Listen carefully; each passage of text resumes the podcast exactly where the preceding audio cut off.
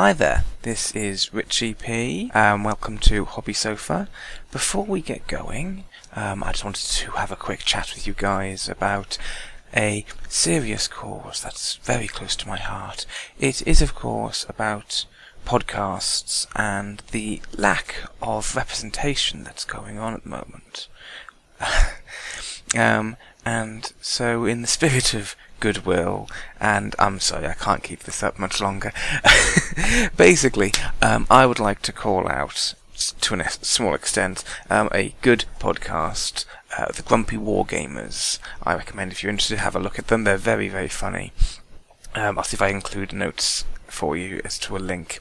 Um, they haven't done a recording in a long while, and I am hoping that this call out will somehow get them to you know, put something out again. Please do. So, in the spirit of goodwill, I want to put myself out there a little bit and record for you a, how to put this, a story session, so to speak. So before we get started with the main podcast, um, I would like to read to you a short story that I've written for my new gaming project I'm working on, which is a sci-fi miniatures game called First Law Override. So now this story is titled Another Day in the Block. So, let me begin. I hope you're all sitting comfortably. Part 1. Tanis hated the block. That much was true. He wasn't sure what it was. Maybe the cramped conditions, Perhaps it was the human stink that flowed over everything, or the use of impure steel and concrete as building materials. Whatever the cause, the fact still remained. Tanis hated the block. The block was the nickname for a series of mega tower housing located on the fringe world referenced by his people as NU 6297, or, as the humans called it, Tanker 5. It was a lifeless world with almost no resources worth mentioning, which was the exact reason why, despite the relative ease the world could be terraformed, it was left untouched by the governing parties of the Outer Fringe. When the humans arrived in the Outer Fringe, it was because Tanker 5 was vacant that they picked it as their base of operations, including their appropriately named hub of industry, capital city, and the less reputable equivalent, Freeport. It had only taken a matter of months following the terraformation for the humans to start building their structures, or tower blocks, gigantic structures, literally 150 to 200 stories high, and Tower Block 7 had been the largest of them all. Each structure built with reinforced concrete and erected, in some cases, in the space of a week or two. The end result, a horrifically grey tower of artificial human ingenuity, covered in a sprawl of reinforcement struts and bars. Once the blocks were all built, they were abandoned by those who lived in the now glistening spires of Capital City, and those who needed somewhere to live as was the case with all humans, as they are all refugees now, but could not afford to live in the nicer towns and city regions of Tanker 5, were given access to these already dirty and tarnished buildings. In a matter of months, the residents of the tower blocks had begun to add to their structures, connecting all manners of scaffoldings and walkways that connected each of the tower blocks together into one large mega block, all nestled around its central heart of Tower Block 7. It was this collection of tower blocks, with their unusually connected walkways and canopies, that gave the collection their new name, the Block. Tanis was a Hydan, and a respected member of the Wraiths. But despite all of this, his duties had him hiding out in the block, waiting for any word he could gather of a Kratel smuggling ring going on. Official word from the Red Claw, the Kratel's ruling body in this region of the Outer Fringe, said that his intel was wrong. There was no smuggling operation, and that the Red Claw would not wish to damage its continuing peace negotiations with the United Earth Force. Of course, Tanis knew better than to believe anything a Red Claw rep would say to him. It had been a good few months since Tanis had acquired his temporary lodgings in the block. The walls of his apartment appeared not to have been maintained even once since its construction, and the lack of maintenance had clearly shown. On all sides of his apartment he could hear the shouts and moans of his neighbours. Humans, all in fortunate conditions, but unwilling to do what was needed to drag themselves out of the scum-filled holes they now lived in. Tanis hated his neighbours with increasing venom every day, and he knew that they harboured similar opinions towards him. Here he was, a wraith operative, trying to make their lives all the better, and they threw juvenile insults like E.T., Xeno, and Bonehead in his way. On an almost daily basis, Tanis thought about abandoning his post and returning back to the Nexus, the glorious crystalline citadel that his people called home, free floating in the depths of space. He longed to taste the crystal fresh water that they purified on sight, and leave this dump of a world behind him. How unfortunate, he would think, that he had not been born different, able and willing to leave his post, his duties, and his expectations. Tanis reached for his refrigerator. A rusting construction that must have been as old as the building itself, and with a grimace in his face, pulled out a can from its chilled drinks holder. The can was luminous green, and displayed in vivid red letters the brand name, Second Best. Tanis tutted slightly in disapproval as he remembered the ad slogan. Can't afford the rest? Try Second Best. Tanis cracked the seal and took a fast swig from the can. It tasted like pond water, but it was clean, and that was more than he could say about the off-color repurposed fluid that flowed through the block's taps. It was also fortified with enough nutrients that should someone need to, they could survive for 24 hours on a single can alone. They wouldn't do well, however, and after a week of living like that, all manner of horrible sicknesses would settle in. But it was a cheap alternative, which is why the cans were handed out in the local soup kitchen as a food substitute. Placing the open can in his sideboard, Tanis approached his apartment window and peeked outside through his drawn synthetic blinds. Looking out into the perpetual brown rain that poured around the block, Tanis was reminded of his business partner. A human by the name of Brooks. Tanis didn't have time for many humans. But Brooks was a fellow Wraith, and had proven himself to Tanis on more than one occasion. Like a rusted neon jungle, thought Tanis. Those were the words Brooks had used. A rusted neon jungle. Tanis wasn't sure if Brooks had meant the jungle or the neon was rusted. It puzzled him to no end thinking about how a neon colour could end up rusty.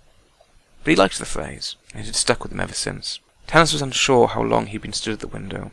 He'd noticed a few human children playing on the support girders below, and either out of disgust or possible concern he had willed them to go away, out of sight. That was when his door rang. Was a high-pitched and nauseating sound, like a drill scraping against bone. But it did the job, and Tanis paced extremely quickly to his door and placed his eye against the peephole. On the other side of the door stood a human, just under six foot tall, with a thin frame and face, and dark, messy, unkept hair that sprouted from his head in tufts, but attempts had clearly been made to smooth down with a spit-covered hand. The human wore dark leather brown coat, clearly synthetic, and a black t-shirt worn and tattered around the neck, with what appeared to be the pattern of a cybernetic Kratel skull on the front. Tanis recognized the human as his partner Brooks, and unbolted, unlocked, and opened the door. Jesus, man, laughed Brooks. Dude, you look like shit. Tanis turned to a small rectangular mirror across the room of his apartment and took note of his appearance. His skin appeared his usual very pale white-green, his lips the usual darker green, and his eyes his usual deep yellow.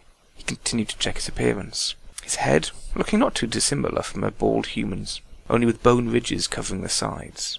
It looked as it always did, and his topless chest revealing his dark green mottled spots, appeared also just as they always did. Tanis turned back to Brooks with a confused look on his face. Never mind, man, continued Brooks, who patted Tanis on the right shoulder before pushing him past into Tanis's kitchen what was left of the can of second best, and slumped onto the apartment's only couch. Brooks held the can in front of him and rattled it in the air. It's this shit that does it to you, you know, continued Brooks. You boneheads aren't supposed to eat human food. There was something about the way Brooks talked that always put Tanis on edge. In fact, it was the same with any human. It wasn't the words used, or even the slurs, in Brooks's case. It was the language itself. Like most on the outer fringe, both Tanis and Brooks had translators installed behind their right ear. It was inserted into the dermis layer of the skin and reacted to the vibrations from the ear canal to take the sounds heard, translate it into his native tongue, and then, via a series of nerve endings, transmit the new words back. It performed the job well. However, it always caused new users to become disorientated and came with a medical warning against any movement for all but the first 72 hours after installation. The worst part, however, was translation delay. It was only a fraction of a second before the translation kicked in, but it meant that for that microsecond, you could hear the speaker in all their crudeness. It wasn't xenophobia or anything similar. It was just respect for art that Tanis had. All the Hydan dialects were carefully orchestrated, like an operatic sheet of music, to the extent in his native tongue the word for speech and song was the same word. All human language, however, sounded like Hydan children learning their first guttural demands.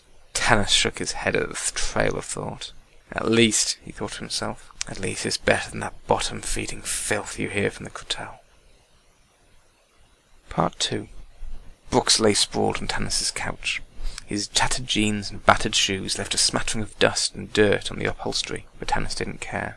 The couch was only a couple of months away from being thrown away. It's on, dude, smiled Brooks at Tanis. There was a sly smile, suggesting that the man knew more than he was ready to let on at that exact moment.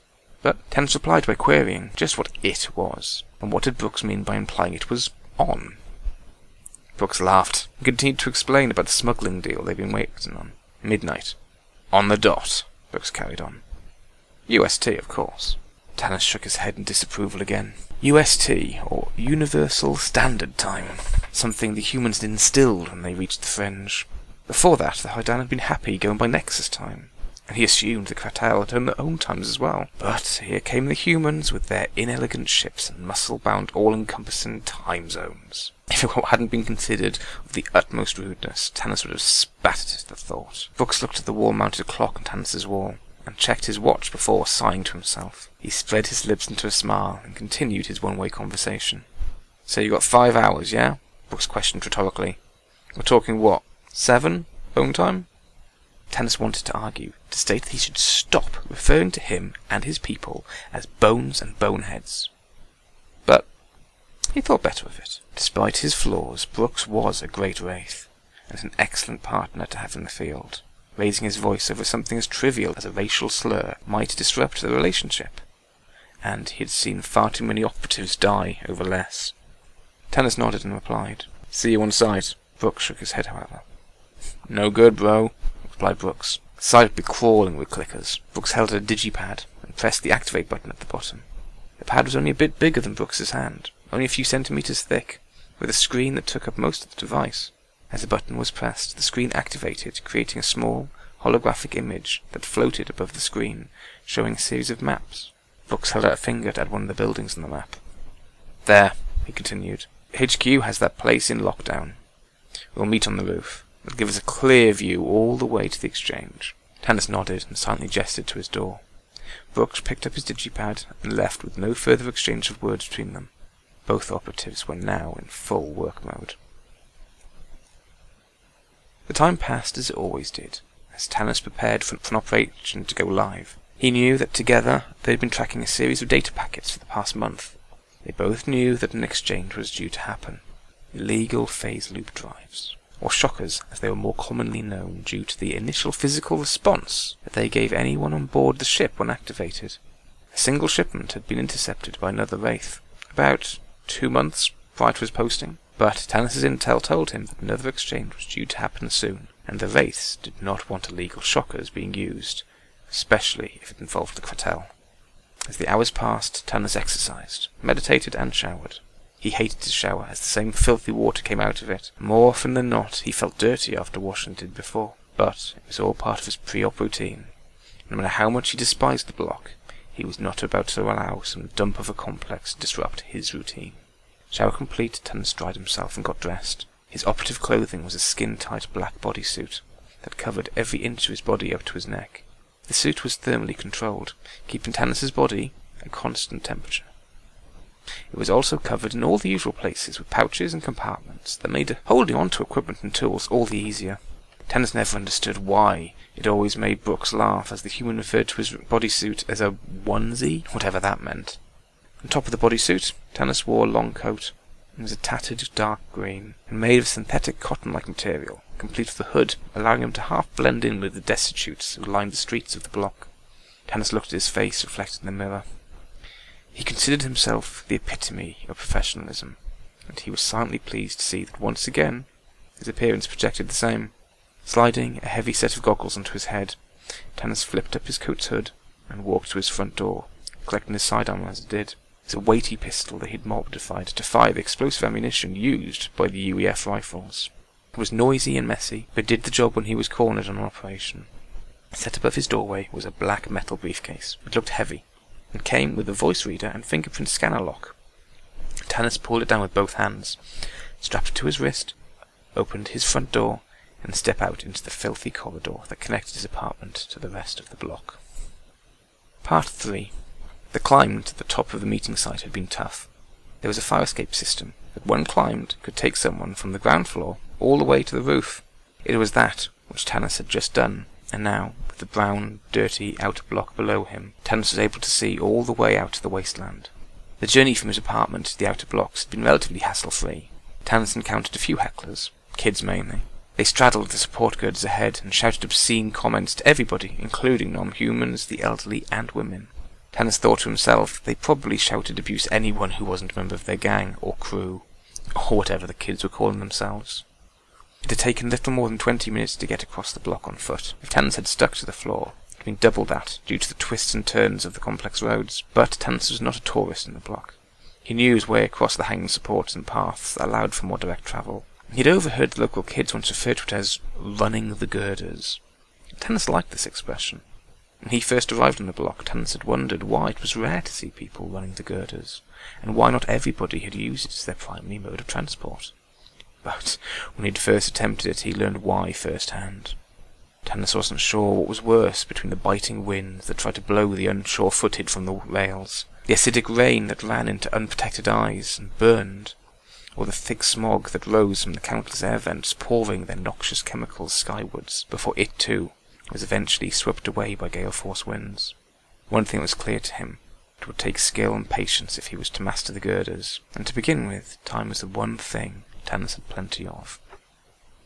Below him, Tanis could see the meeting site of his target. A neon-lit crossroads that illuminated everything in a bright pink, a stark contrast between the grey concrete and muddy brown rain that continued to fall from the block's eco-bubble. Slowly and carefully, Tanis kneeled down before placing his briefcase at his feet.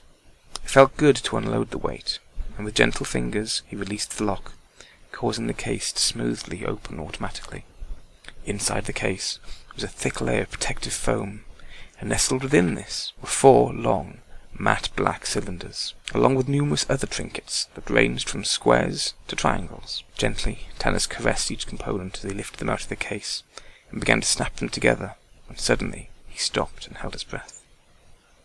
Tanis knew that someone was behind him, and based on the sudden footfall, he predicted it was no more than fifteen or maybe twenty feet away. To place the person roughly where the fire escape ladder was located. With practiced care and precision, he grasped his pistol strapped to his chest-mounted holster and spun on the spot. The gun held aloft, aimed at the unknown assailant's chest. The person by the fire escape took a step backwards and yelped, and then spoke. What the hell, dude? called a person, revealing himself as Brooks. He was wearing the same clothing as before, only his head was covered in a dark balaclava, and his chest wrapped in a bulletproof jacket. To Tanis, he looked less like a wraith, and more like a mercenary. Tanis thought for a moment. He hated the way that Brooks dressed, and he wanted to call Brooks on it, but he knew what Brooks would say. Things were different now. The wraiths were no longer exclusive to Hydan, and how the contacts they took were no longer assassination-focused, or based around the glorification of the Hydan Republic. Tanis would reply that they still had a standard to uphold, and they were the best special forces in the outer fringe. But Brooks would just laugh and tell him to calm down and relax. That the top brass, or whatever he called them, would be happy if we did the job in trash bags, just as long as the job got done. All of this Tanis knew to be true, and so he bit his tongue and said nothing, returning instead to the assembly of the contents of his case. Brooks stepped beside Tanis and pulled out a single magnifying scope from a pocket and looked through the, at the crossroads below.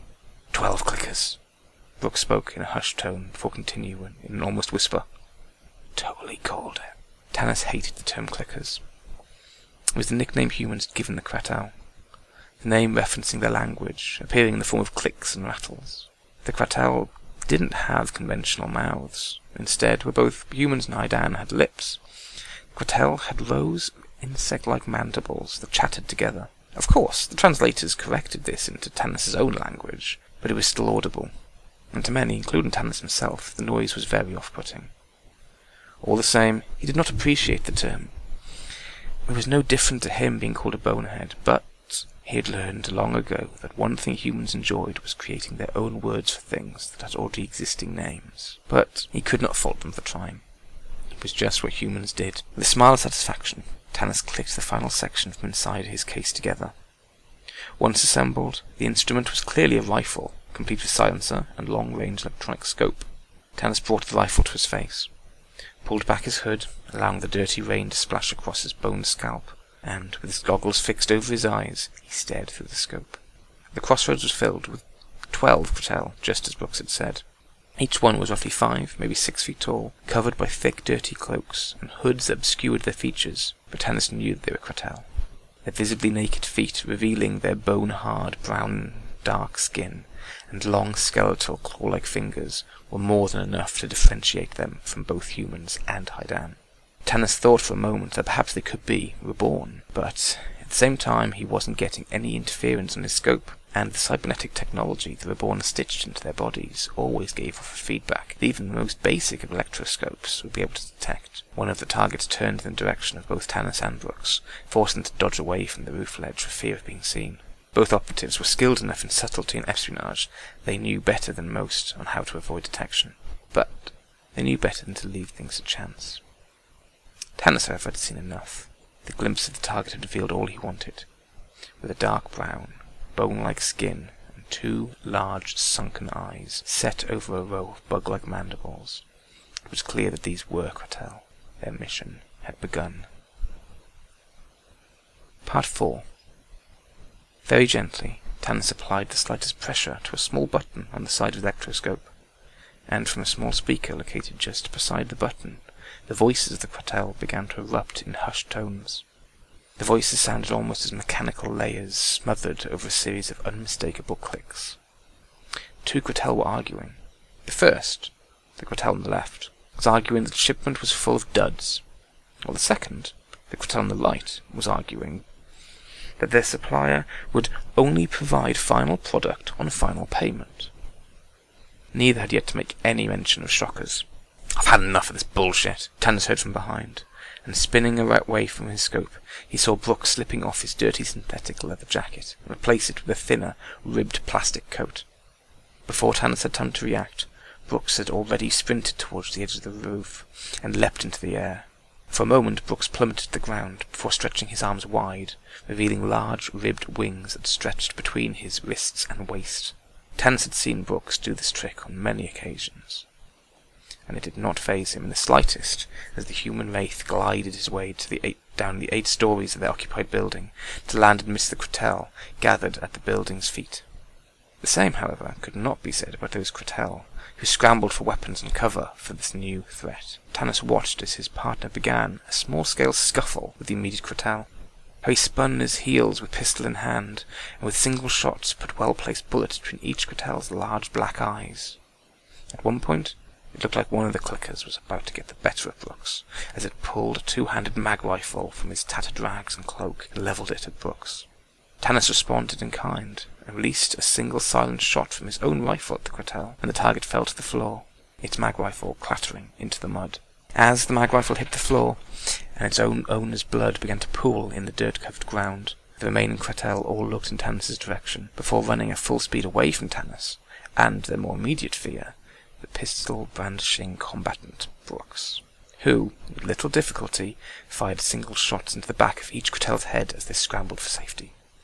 Tanis continued to watch from his high perch atop the building, and only fired once more from his rifle when he feared one of the Kretel that had climbed to the other side of a chain-link fence might get away.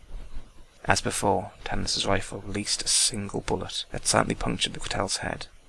The inertia knocked it clear of the fence it had hung from and it lay sprawled over a pile of rubbish and unwashed rags that had been dumped from the apartments above. With all the Kratel accounted for, Tanis descended from the building's roof using the same fire escape he had climbed originally.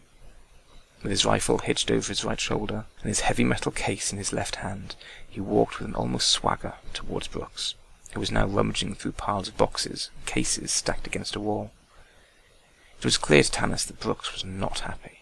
Duds! The clickers were right, Brooks shouted in anger. All of them duds. Tanis calmed Brooks, explained that they had done a good job, and had more than enough evidence here to track down the source of the shocker dealer. Brooks nodded reluctantly and pulled out a long thin tube from one of his pockets. The tube looked, by all accounts, to be very similar to a flashlight.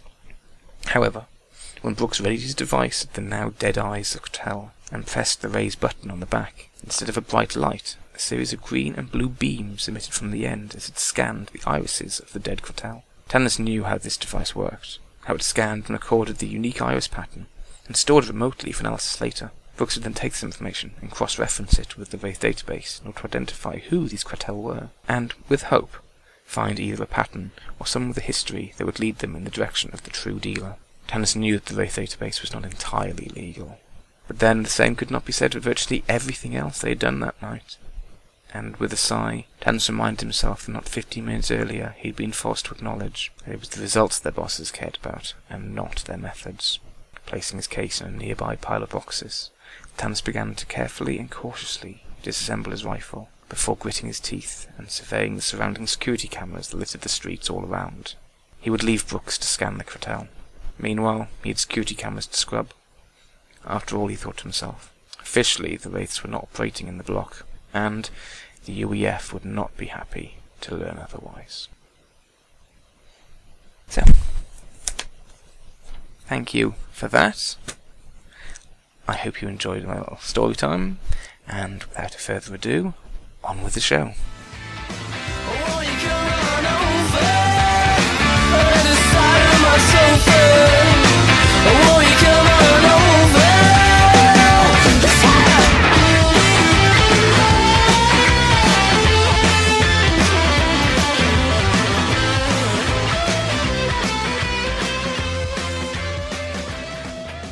Hello everyone and welcome to Hobby Sofa. I am your host, Richie P, aka Dr. Loxley, and with me today are my good friends Andre and Bill. Say hello guys. Hello guys. Hello, and uh, I'm for the very first time drunk on a podcast. Yeah. I think it's fantastic. Because, you know, normally with uh, British podcast, you know, people saying like, what are you drinking bro, and I never really drink anything, so... Okay, so come on, This what, is- what, what are you drinking, bro? It's, uh, Campo Viejo Rioja. it's a red wine. Spanish red wine, yes. Ah, Are, are those podcasts where they ask, what are you drinking bro? Are they even still, you know, on the air? uh, that's what they do in the UK, isn't it? I I don't know if they're still going, but that's largely because I've just stopped, I've stopped listening rather Ah. than, you know. Actually, last time, um, I actually I made everyone laugh, but it didn't make it into the last hobby sofa.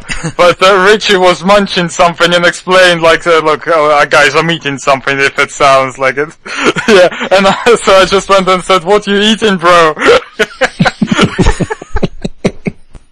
and uh, it made everyone laugh who had- heard it's, it. it's one of those you had to be there moments. yeah, but yeah, it didn't make it to the final cut of a podcast. I actually asked Richard specifically to put it in, but I couldn't splice it in. It was because it was done Ah. before we were recording and, you know, all this junk. ah, didn't you heard that's on the pig and elephant's genes won't splice?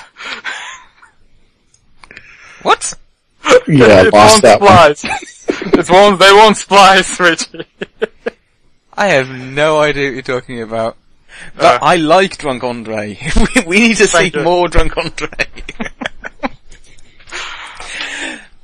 okay then, so today we've got a, hopefully, a fun-packed show for you all.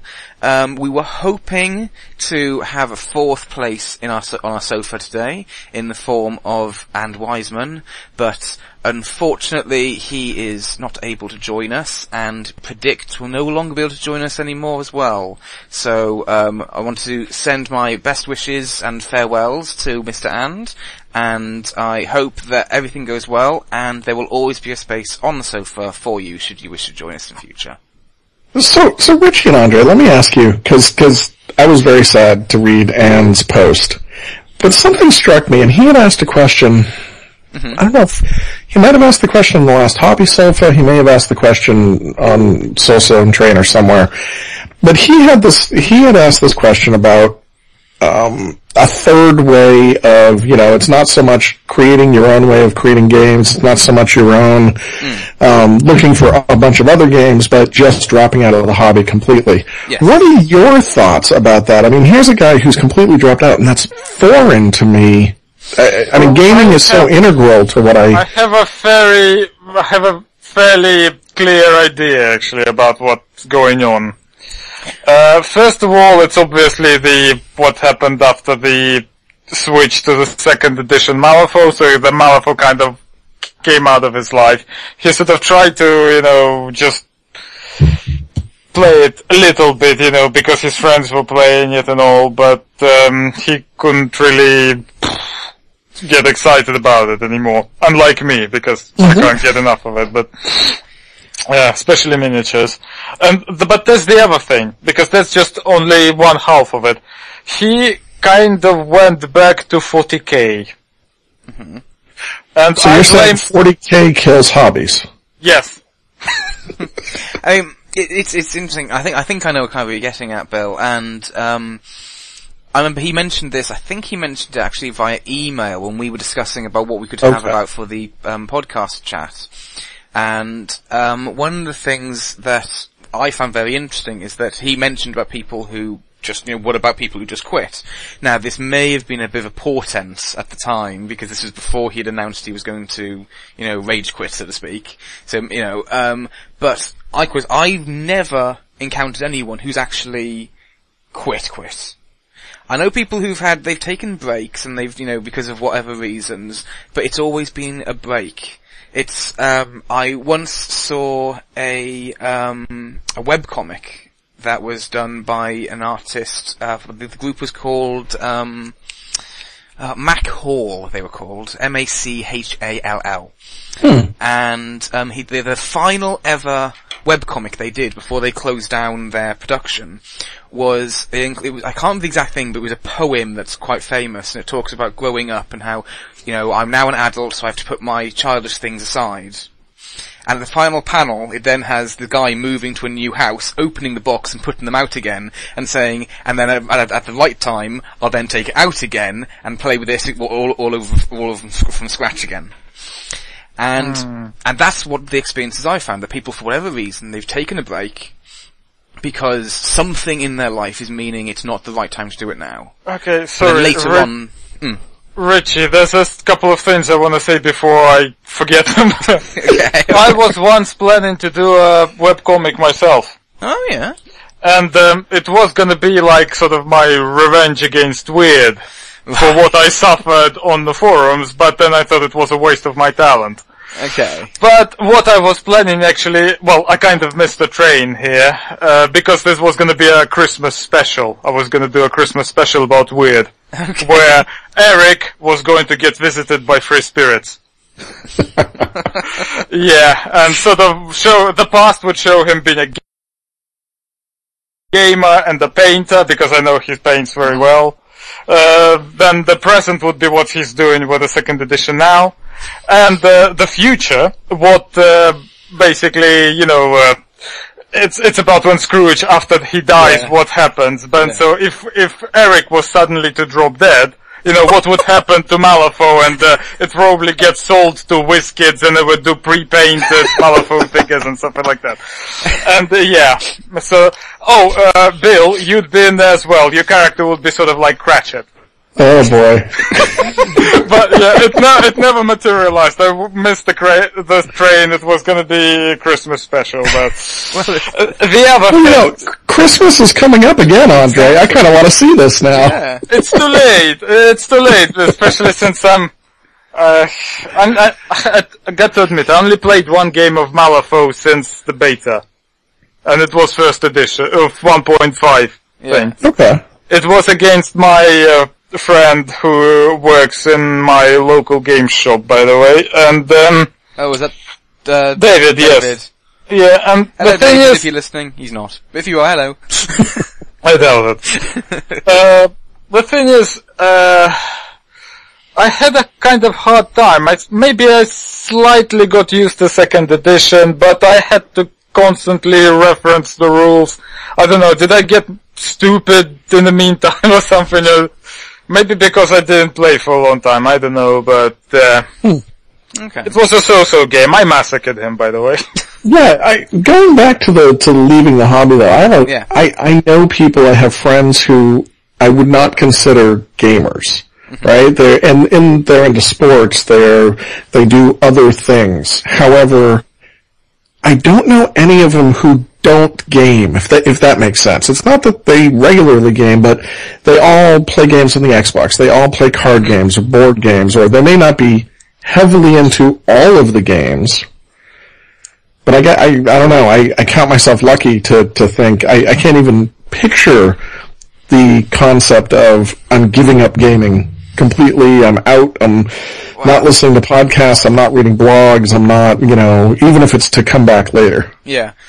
I mean, I'm assuming, you know, when we're talking about people who are quitting, they're, they're not giving up all types of gaming because I'm not even sure if that is actually physically possible. Right. well, they built up gaming. yeah. Because can see I, know being Anne's, gaming. Anne's still gonna play video games. He's really looking forward to Assassin's Creed Unity. And speaking of which, I I gave up video gaming. Okay. Period. Why? Why would I you haven't played for nearly a year now. Why? Now, was it a conscious choice or have you just not found yourself back in front of a console?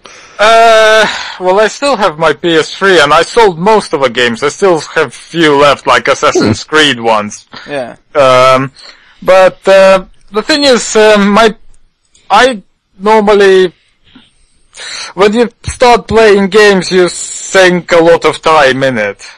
Also, Yeah. playing a ga- video games is kind of like addiction. You normally can't just quit these sort of things. My parents really happy about it because they really hate me playing these games because they think it's unhealthy.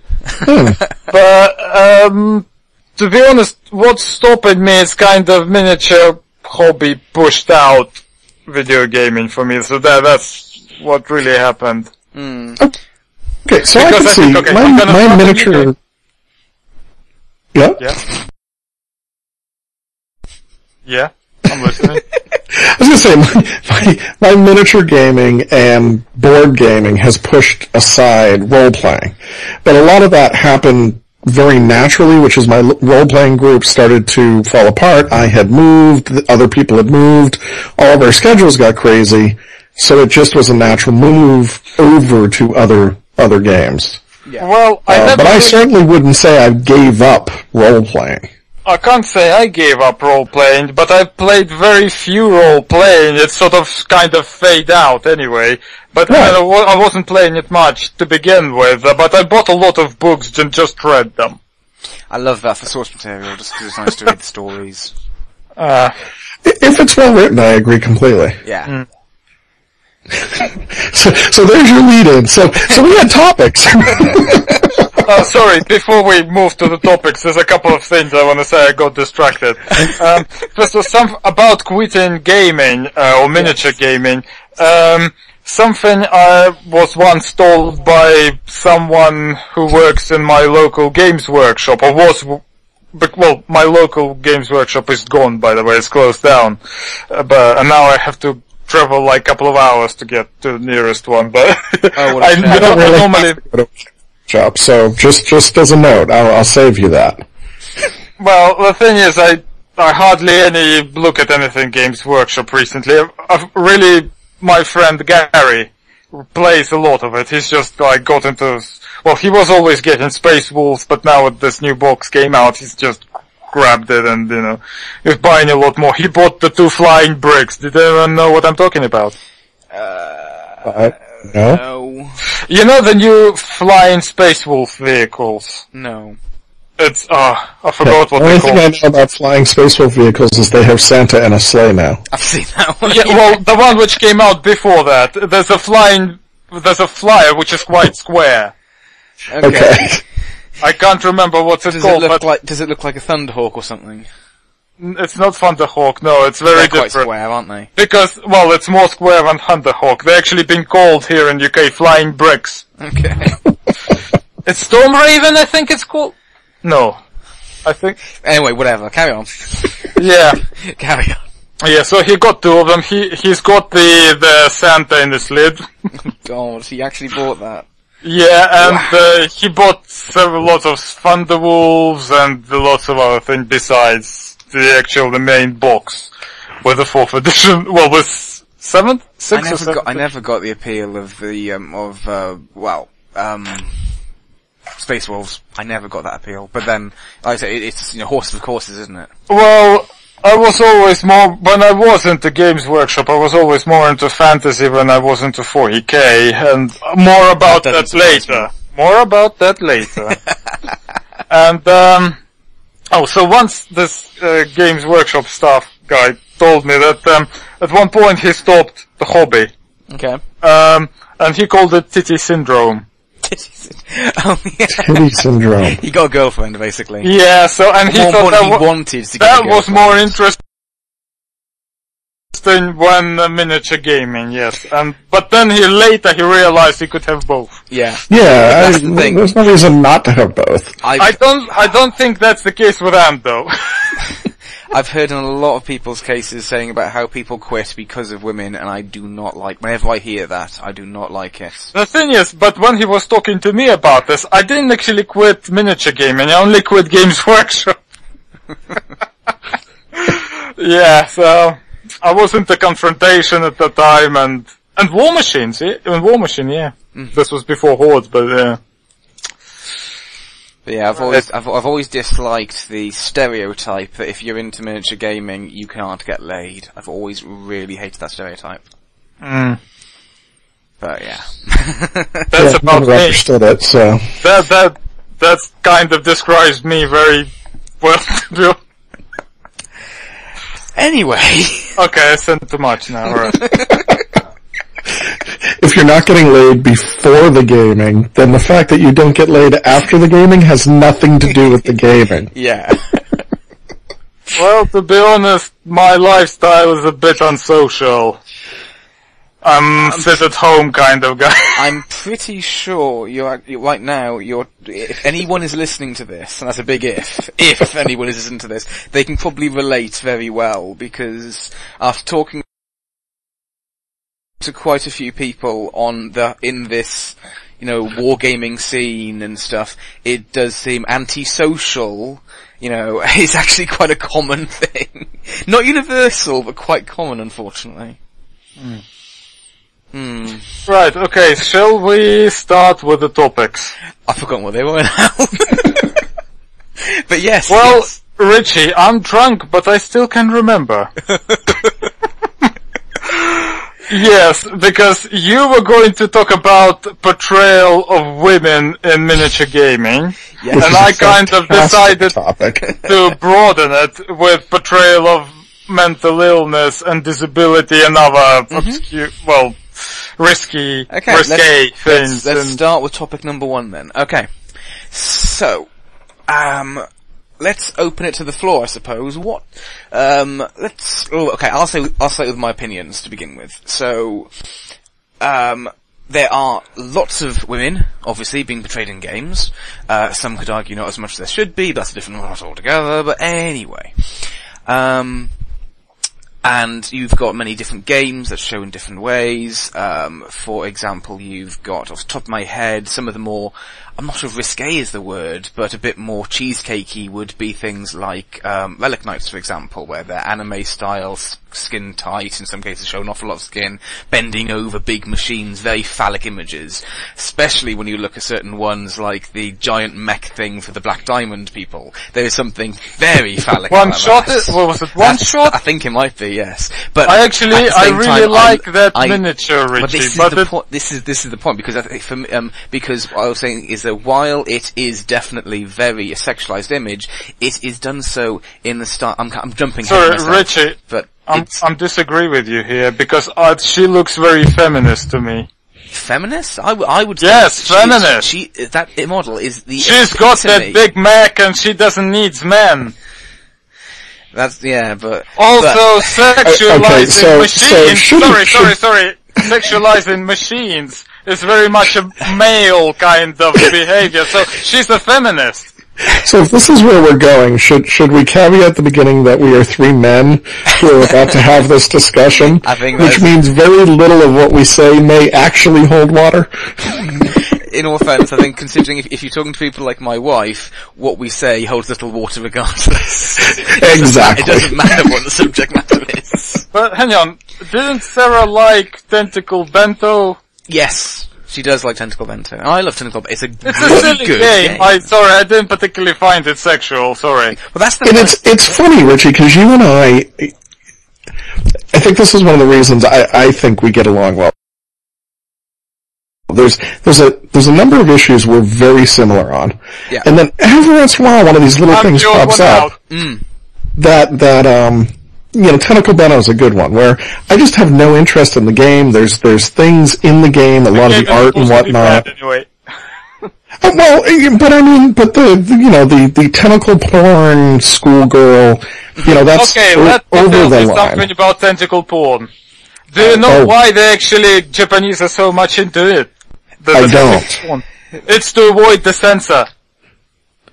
Okay. Because you see, um, in Japan, you know, you're not allowed to show erection at all, so the tentacle is actually avoids the censor.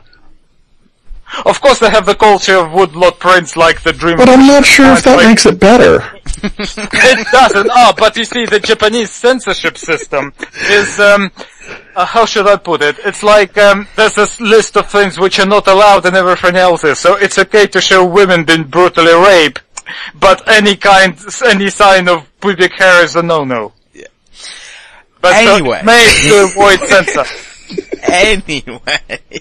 But yes, but I think, um, yeah, I, I agree with you, Bill. Um, and I think having a bit of, um, difference of opinion now and then is what makes for good discussion. Oh yeah. Absolutely. Um, So so Relic Knights is a great example. It's it's funny Sorry, because this is a we'll talk similar. about Relic Knights a little bit later. Well, but talking about the, the depiction of women, and this was a discussion Yes. I got into at Gen Con, which I'm so sad that my friends at the Beer Thralls would not send me the recorded audio because the other guy that's on the audio is, is too scared for it to go public. And it's such a fantastic conversation. Oh, Um, so, so uh, one of the things that came up at Adepticon, which started this conversation I got sucked into, was, and this started sort of off of the the depiction and sexualization of women in games. Yeah. And it was, are there enough strong women in miniature games? So I, of course, pointed out all of the female casters that are in Warmachine, because he's a Warmachine player. I pointed out all the female masters that are in Malifaux, uh, and who are generally depicted as strong women. yeah. Um, So taking that to the next step, and, and this is this is what caught my attention, 'cause- and it's part of why I love this topic. Um, talking about Relic Knights. Now, I've been on record as saying I'm not a fan of the art style and the look of many of the female models in Relic Knights. And I had actually mentioned to my wife that we were going to be having this conversation on the podcast. Okay. And she asked me, she's like, well, which stance, you know, where are you going with this? What do you, what do you think you're going to say? I said, well, here's the thing. I am all for my, and this is, take, take this how you will. Call me a pervert, call me a gamer, call me just a good red-blooded male. I am all for my women wearing schoolgirl outfits. I don't want to see half-dressed schoolgirls. Got ya. A- And there's a difference between Sorry, I didn't get you, Bill. Oh, what I was saying is I am all for my women dressing sexily in a schoolgirl outfit. I don't want to see schoolgirls.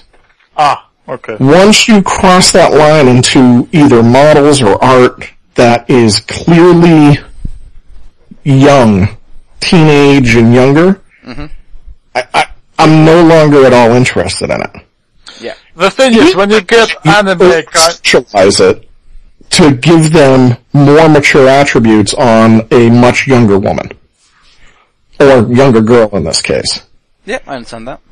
And I think that's where Relic Knights has gone. I look at a lot of these models of Relic Knights and they look like schoolgirls, the Noviates in Doctrine. Actually, funny enough, my problem is not like Calico Kate and my wife made the comment I have, um, on my Twitter feed, I have, uh, I use Calico Kate, which is the female pirate leader Yes. for Relic Knights. her art was a lot of, it's a lot of fun. I laugh at it even more now, and I have her art up on my Twitter, um, as the background. My wife looked at it, she went, wow, she has perfectly round cantaloupe boobs. and, I, and I sort of laughed at that. It's just, it's absurd art. Yes. But she is, she is, she looks young, she has some girlish features, but she's, she, she seems Well to me endowed. acted like a woman. yes. Not even the- endowment, Andre. It's the drawing. She seems older as if she's a woman. How do you Uh, know that? I mean, anime style, it's fairly cartoony, it's fairly stylized. How do you know that? Unless you read the fluff and it says she's specifically a young girl or, or a young woman or something like that. I mean, I've only read a little bit of the fluff, but when I look at, I, I don't know, I, there's, there's, there's parts of the face that are drawn, there's, there's the way she's standing, there's, uh, you know, just overall the style of her hair and whatnot strikes me as older than say the Noviets who are drawn as teenage schoolgirls. Absolutely. I agree completely. Um, Witchbot, the, the model you're talking about out of the Black Diamond, Yes. Uh, she, I mean, she has two poses. Now, I love the fact she has two poses, and they took the first pinup. I mean, she's in this 1950s pinup pose. That's that's the point I was going to get at. She is. It's the exact same type of thing you'd have plastered on the side of a Spitfire or something. Wait. Now, I don't know if you know, they, there were people complaining about that pose, so Soda Pop put out a second pose. I assume that's why they did it. so which one do you actually get to the box? You get them both if you kickstarted it. What about if you just get in the retail version? I'm not sure. I haven't seen a retail version copy of it. Uh, and, and to me, so I've seen a very, I won't say tasteful, but I have seen the second pose, which is, I I almost want to call the penthouse pose, Hmm. Yeah. right? Or the Playboy pose. Yeah. Uh, You know, I've seen one pose of that which was set into the model in such a way that it wasn't that bad. um, if you set her, if you set her splayed legs inside the canopy, it doesn't look that bad. If you set it the way the model sits naturally, her legs are outside the canopy, and it's, and I don't know for a fact they did this, but it's almost like Soda Pop said, okay, if you're gonna complain about our pinup model, let's make sure you think that's better than what we're gonna give you as an alternative. Yeah. Which I actually have to kind of respect in a way. I mean, um, do you guys, are you familiar with, um, the band Alien Ant Farm and the, the cover they did of, um, ah, that's Michael Jackson's song? No. They did a cover of Michael, Michael Jackson song and, and this is a number of years ago. And basically, um, Is it the Smooth Criminal? yes, that's the one, that's the one. Oh god. and the they did a, the music video, which of course is on you know normal music television, all of that, and basically um, they took it to the um, management of Michael Jackson, and they said this is offensive, this is horrible, you're taking the piss of this He legend. actually liked it, didn't he? Uh, No, uh, but the point, so they say, so you've taken away, you have to do another one. So they did the same thing, and they did one that was literally ripping the shit into the guy. and it was, it was in terrible taste, mocking the fact that his, you know, the, the court, um, trials he was sent up against, the fact that he did that interview where he said he was Peter Pan, all of this, all of this stuff, just completely ripped into, and presented that and they said, take your pick. Yeah. so, so you can tell which one they went with. So, and I think, yeah, I think you're probably right. It's probably the same thing here. And if so, yeah, I can respect that because I think, you know, we're talking, like, like we, like we discussed before, we're talking about art and the, and the creator has a vision that they want to put out there. And if you don't like it, don't buy it. Okay. I, and I don't disagree with that at all. it makes me sad in some cases. Well, I, I shouldn't say overly sad. I would prefer, uh, you know, Relic Knights. I would prefer to play with the models they provided me to support the company. Yes. I have already decided that I'm going with proxies, and I'm working now. Strangely enough, because of the deal I got, I bought in for a bunch of models I will likely never play with, and I'll be proxying out for other things. Yeah. Oh, well, to be honest, I don't, I'm not that much into the, uh, Relic Knights range. Uh, The game really interested me, to be honest, after your, uh, review, Bill. Um, it seems like it put a lot of, uh, established idea, uh, uh, miniature gaming things on its head. Really. Okay, that's a, that's a different take. So I hear a lot of people compare it to Malifaux, and, and No, no, no comparison. And I've heard people try to compare the objective system with Malifaux, and, and I keep looking, going, they were developed nearly around the same time, you know, only a little bit after. So it's just taken so long for Relic Knights to get shipped that Yeah. it's. Uh, so what do you think? I mean, in the same topic of the of depiction of women, or sex and sexualization specifically, depi- you know, sexualized depiction of women. Malifaux is a great area. The, the Wyrd seems, in my opinion, seems to have made a distinct attempt across the line. Now I can't go individually because some models have been sexed up a bit, but across the line, it seems to me they've gone to great lengths to pull sexualization out of their models, or sexual depiction of the women specifically. And, and I gotta say, personally, I never felt it was in poor, it was done in poor taste originally. And be honest, I I didn't actually notice. dislike a lot of the new models. That, that like the new art direction with that pulled out. Well, that's where we're total disagreement here. I actually really like the new art direction of Okay. miniatures, but um, That's fine. That's good for you. yeah. if I if I can just jump in, I think for me, my, and it, again, it all comes down to you know a person's view on these things. Now, for me, it comes down to something being suitable within its setting, if that makes hmm. sense. So, I would argue that I do think things like Relic Knights, for example, is very sexualized. But they are supposed to be. Uh-huh. And that's Well, it's an anime because style, they are really. supposed to be. Therefore, I think it's perfectly fine.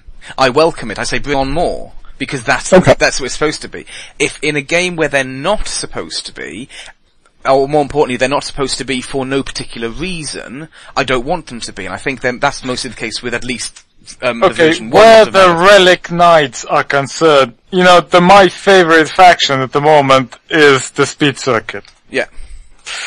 Uh, I don't know why, it's just, well, art style wise, art direction wise, that's kind of my favorite miniatures. Not because they're scantily clad or anything like that. My favorite miniature is the Oh, actual Questing Knight, which is a robot, but, Mm-hmm. um, I don't know. I mean, uh, the speed circuit's supposed to be very cheesecake, isn't it? Well, the, the whole game is pretty, supposed to be pretty Yeah. cheesecake, but I guess my question bigger would be, how do you go about trying to tell what the intention is? Do you look at a whole line and see an art direction of the line? Do you simply say, you know, Relic, Relic Knights, because we're picking on that so much, Relic Knights is anime, and anime is supposed to be Well, I like a lot of sexualized that's the thing, depictions. Um, Um, for me, Like, how do you determine that personally? Yeah, for me, it's it's a combination of factors. I think it's not one one individual thing. It's looking at the line, it's looking at the style of the game, but also it's looking at how the models are done. So, like in the case of Relic Knights, for example, I said most of the poses are done as pin-up poses. Hmm. Most of them aren't done as sexualized or abusive poses. Okay. well, I like the jet bikes. whereas- the jet bikes are, ah, Well, they're, they're, very, um, they're, um, that's a, they're very, um, pin up again with bent over and all of that sort of stuff. It's very pin posing. Um, and it was, I mean, I commented this on my blog before about the, um, version 2's Ronin models from Malifaux. And I felt that they were inappropriately sexualized largely because of the clothes that we're wearing, the shortness of the skirts, and these sort of things. And it was because of the fact that for me it stood out. And it, it, it didn't look like, if, it didn't look like they really merged with the Malifaux range, if, if you will. well, okay. the, the new Except that they're based off Sucker Punch. Yes. Uh, wait, Tha- and that's, Yeah. in fact, I had a bit of an issue with the film, to be honest. I have Yeah. an issue with the film as well. I, I, I Plus, it's normally, boring as hell. it's not because it's boring, I find it very depressing to be honest. Plus it rips off Brazil. But, uh, It rips off Brazil big time. I've never actually seen it. I've been meaning to because I think you mentioned it before and I've been meaning to. But Yes. anyway, um, but yeah. So for me, that's the thing. So because they stood out, and it wasn't, you know, for me, you've got the almost rest of the Malifaux models that are very unsexualized. Suddenly, you've got these three here with these tiny little skirts and these, you know, far too, you know, clothing that it looked like if they got into a combat, it would just be torn really easily. Like, I'm sure one was wearing a Right. strappy top or something. It's an impractical for the world setting that you've got with everyone else there. Well, And it's like in D&D you've got chainmail bikinis which are completely pointless. well, yes and no, yes. Thing is, I like cheesecakes. Yeah. And I like, uh, you know, sort of sexualization in miniatures or gaming or whatever. Mm-hmm. But sometimes they just do it in really pointless way. Yes. For example, chain bikinis, I don't find them sexual, that's the thing. Well, um, like I'm, I'm, I was doing some research into this the other day, and you've got the, um, is it Mercer models, whatever they're called, who um, did that. Is it Darklands or something? Um, oh, anyway, and they did an entire range of models for a war game, and one faction of them is these warrior women who, for some reason, are completely naked except for belts. Okay. And the Is worst that the miniature you showed us pictures of, Richie? it could have been. You sent me a picture of like really badly made miniatures where That's the thing. It's, it's it's also the fact that it is just a terribly done set of It is. models. it's a Gotcha. it's a bad sculpt as well, to be honest. Exactly. I would try and find it, but you know, I can't be bothered right now. but yeah, it, and that's the thing. So it's it's a case of where it's the whole point of it. It's not done artistically pleasing. It's just like a guy going mm, boobs, and you know. Uh, When I was 12 I could do that, so. Well, it's like page three of the Sun, isn't it? It's worse, because it doesn't even look realistic. It's just- Okay, for the basically listeners who don't know what the Sun is, it's a British newspaper. It's, and, and on a page three, there's always a topless woman in there, and they just it's it's badly photographed, and you know. The, And they always have, they always have the woman apparently always gives her thought of the day, which is always about something to do with politics and is far too deep for someone who clearly doesn't actually have much of a brain to be talking about. Yeah. Okay. yeah, the British Sun newspaper. Always good for It's just a normal newspaper with politics and everything, but page three is a topless woman. yeah, always. every single time. Yeah. Right. So what do you think about things like, um, what was it, Toughest Babes of the Galaxy, or... Oh, this, uh, I actually really like that range. The strongest babe, in the toughest babes of a Yeah, in I the know, galaxy. um, Raging They're not sexual. Yeah, Raging Gear. I was gonna mention them, but you beat me to it, Bill. That's a very interesting range, you know. Too bad they don't have a game yet. Well, yeah, I, mean, I, I don't really know. I mean, The toughest girl in the girls in the galaxy. yeah, that's what it. I know, I know, I'm aware, I'm aware of the, um, thing, the Kickstarter they did, and part of the problem I've got with it is, it doesn't seem to really go anywhere. It's like, okay, so you can replace your champion with one who's female, and so, okay, it's No, no, no, no, no, no, no. Okay. Richie. Originally, Raging Heroes did a lot of fantasy miniatures, Yeah. which kind of did like, which was supposed to be used as Games Workshop proxies. Yes. This, the toughest goals in a galaxy range, is supposed to be become a game at some point. Is it? They just, not enough- yeah, they haven't done it yet. They haven't done it yet, but they did a huge range of miniatures of uh, basically like several factions, and they're not sexualized at all. That's the thing, but uh, I don't know. They're just very nice miniatures, I guess. Fair enough, fair enough. Yeah, I mean, do you think? so I mean, there, there was those, I, so I haven't looked at a lot of the miniatures. I, the couple I've seen, I liked, but they, they were World War II-ish, and I'm not really a historical person. Yeah. What you're going for Um, the the German like faction? I, yeah, I well, I, and again, I don't know what the factions are. I just I've seen a couple of pictures of a couple of models. I forgot what they call, but So- the thing is, they look kind of evil, but they're not actually evil. It's just they kind of find alien artifact and it's sort of like sort of semi-Egyptian, sort of uh, undead type thing, but they're not they're not actually evil. Yeah. Um, just so in case anyone, men- in case we mention it, I'm just going to post a quick picture up to you, to you guys, who Bill can see the picture we were talking about earlier of the horrible sculpt. I may put the link in the show notes just for people to watch because it's horrible. Oh, okay. Also, speaking on the subject, Yes. um, I just recently been really into Through the Breach podcast. okay. Uh, and they've been talking a lot about, um, well, just basically Gen Con releases, really. And, um, they were talking about, uh, the new Miss model, Yeah. which is Misery, Yes. which is a teddy. Female teddy. Is it a female teddy? It doesn't look very female Yes. to me. Well, but the thing is, female teddy is not supposed to have boobs. Because, okay, uh, I'm into like brick and brack and sort of antique things and, you know, the, the teddies, I look, a, I watch a lot of like, um, antique shows which would have an, in What UK. about that teddy is female?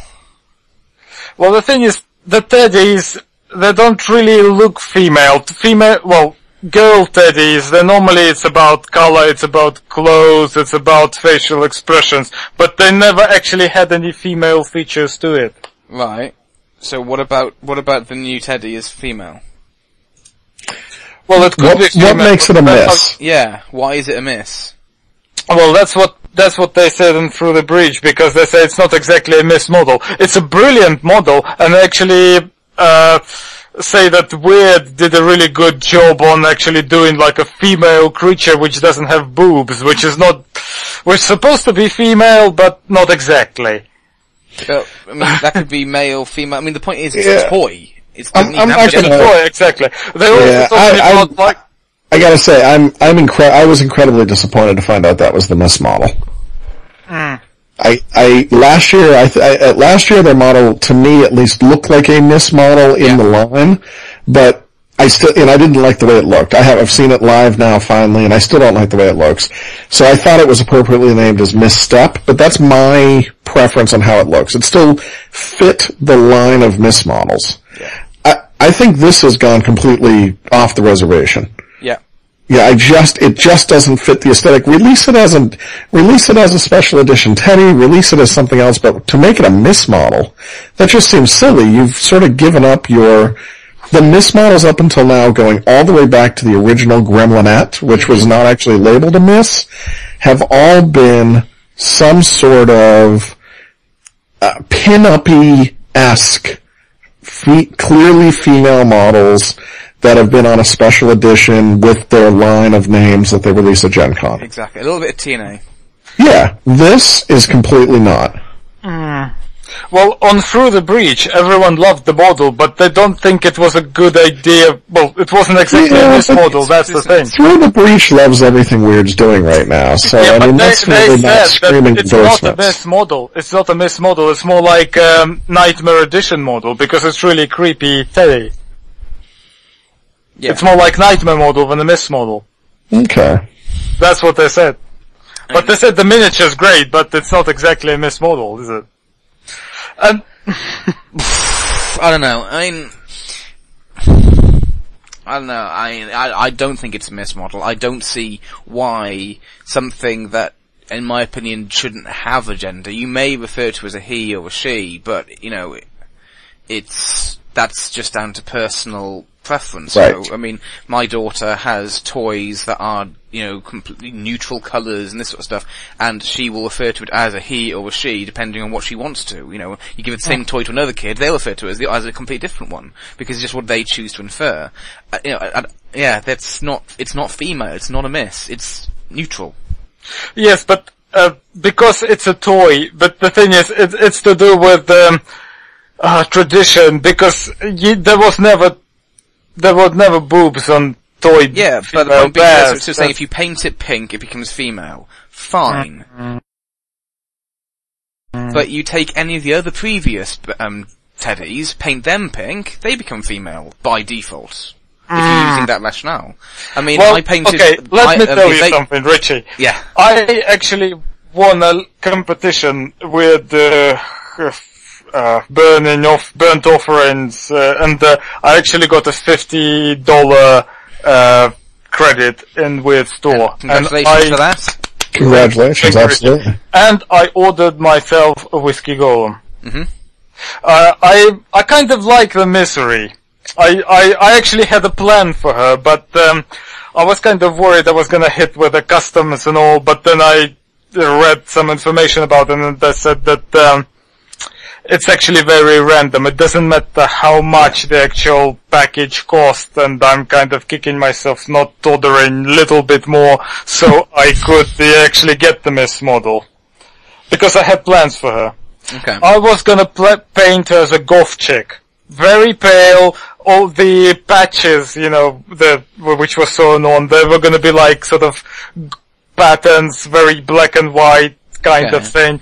And to make it look female, I was gonna add, um, running eyeshadow. Okay, so you're gonna basically do like a teddy scare. Sorry, what? Uh, have you heard of teddy scares? No.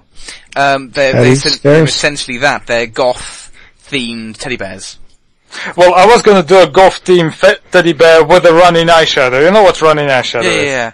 basically when you know if uh, if uh, basically eyeshadow if someone with an eyeshadow starts crying you know it will run Yeah. That would kind of make it female wouldn't it Um, to an extent. I don't think so. I mean, the thing is, I mean, eyeshadow is worn by male goths as well. uh, well I guess I don't know much about goths I, I, I mean, I- but even that, I, you're going to paint it, and even even if it looks like eyeshadow, you're already going, it, not seeing how you've painted it or wanted to paint it. You're already going with some neutral colors. It could just look like smudged, smudged ink, smudged paint, eh, anything along those lines. Put it put it in a dress if you want it to look female. well on through the breach they were talking about sculpting uh, panties for her um, I don't know um, they were also Yeah, okay, talking that's- about, you know, they were commenting about that it's it's a female creature who's not actually has boobs, and they really praised Wyrd for that. And but then they were talking about like, they were. The thing is, it's not exactly female no. if it's a toy, isn't it? Because even if you have a female-looking robot with boobs, that doesn't make it female, isn't it? It's just supposed to look kind of female, but it's a sexual, isn't it? Yeah. Uh, I mean, yeah, I don't know. I, I, I don't like it being done as a miss because I don't think it's a miss at all. Um, Well, they said it's a Well, it it's a actually miss. model. It's just not a, a, a miss No, mark. it's a nightmare model. I mean, clearly they missed the mark. yeah. But in my opinion, that's been the case with most of their stuff ever since. Well, you know, it's a nightmare model, and that's what they said in Through the Breach. It's a nightmare model, but then it sort of hit me. What if if the actual misery is a nightmare model? Then that makes uh, Whiskey Golem Miss model. Because look, she's leaking between her legs because you know that gremlin drilled a hole there, you know. And So- there's no, my there's no wiener, there's no wiener, so it's definitely a girl. This this this may be going off. off. Uh, yeah. I Wow. got more. I got more. Oh okay, my like, I drank specially for this, just so I can say this. okay. I, I, I will say this. I, I so t- you, you've talked about both both of these models and, and a couple of the Wyrd releases. I I will be I will come out happily and say the whiskey golem. I thought The girl. looked brilliant. Eh, girl or not, I thought it looked brilliant, and I was I ordered one. I, I, well, I did too. So I actually, you know, I've, I've actually bought some Wyrd stuff. It's, it's been a while. Um, I did order a whiskey golem. I was looking at it now. Funny enough, the little redemption that'll make me, my, my soul feel a little bit better. As, it's a beautiful model. And as I'm looking at it, I had actually shown it to my wife and I made the comment, you know, I'm It's really a sad. one. It's a Yeah, sick I one. said- I I'll said I'm tell a- you why later. I don't give a point. I, I'm a little bit sad that I don't have a good game that I could use this in. Hmm. My wife turned around, she went, well, won't they go with your beer drinking guys? Now, it occurred to me, which is what I bought it for now, I bought into Guild Ball, and I bought in with the Brewers. So the Whiskey Golem is going to make a brilliant goal for my Brewers. Yeah. Yeah. I was actually inter- interested in this game. I didn't back it, but um, it's something what interested me. Because Okay, so oh oh so so uh, Matt Lotz, who's one of the Wyrd henchmen up in New England over here in the states. Matt Lotz had convinced me to get into Guild Ball, and then John and I went in very heavy Okay. on the Kickstarter. John and I had sworn off playtesting anything, so we haven't. uh, Even all those games that we've kickstarted that, that have released rules, we've not taken playtest rules and played them. We're waiting for games to come out. Even with Relic Knights, we didn't, he did a little playtesting, but we didn't do any playtesting recently. Yep. We were waiting for the final rules to get released. On my recent trip to New Hampshire, Matt convinced me to play a game with the field test rules, the preseason rules, which are the playtest rules for Guild Ball. And The game is a disturbingly silly amount of fun. oh, hmm. It is, I, I cannot applaud what they've done more. And simply put, six models on the table on each side, there was enough complexity and combinations to play that even with zero terrain, a completely hmm. flat 3x3 board, Matt and I still ended up in situations where we stepped back from the board and went, oh crap, what do I do next? Okay, hold on, let me think about this okay. and actually had to look at the board for a minute or two before we could get back in to keep playing. Wow. And that speaks volumes to me Yeah. That it's all just straight positioning and it's positioning without terrain. Mm. Which means terrain's just gonna make it that much better. Mm.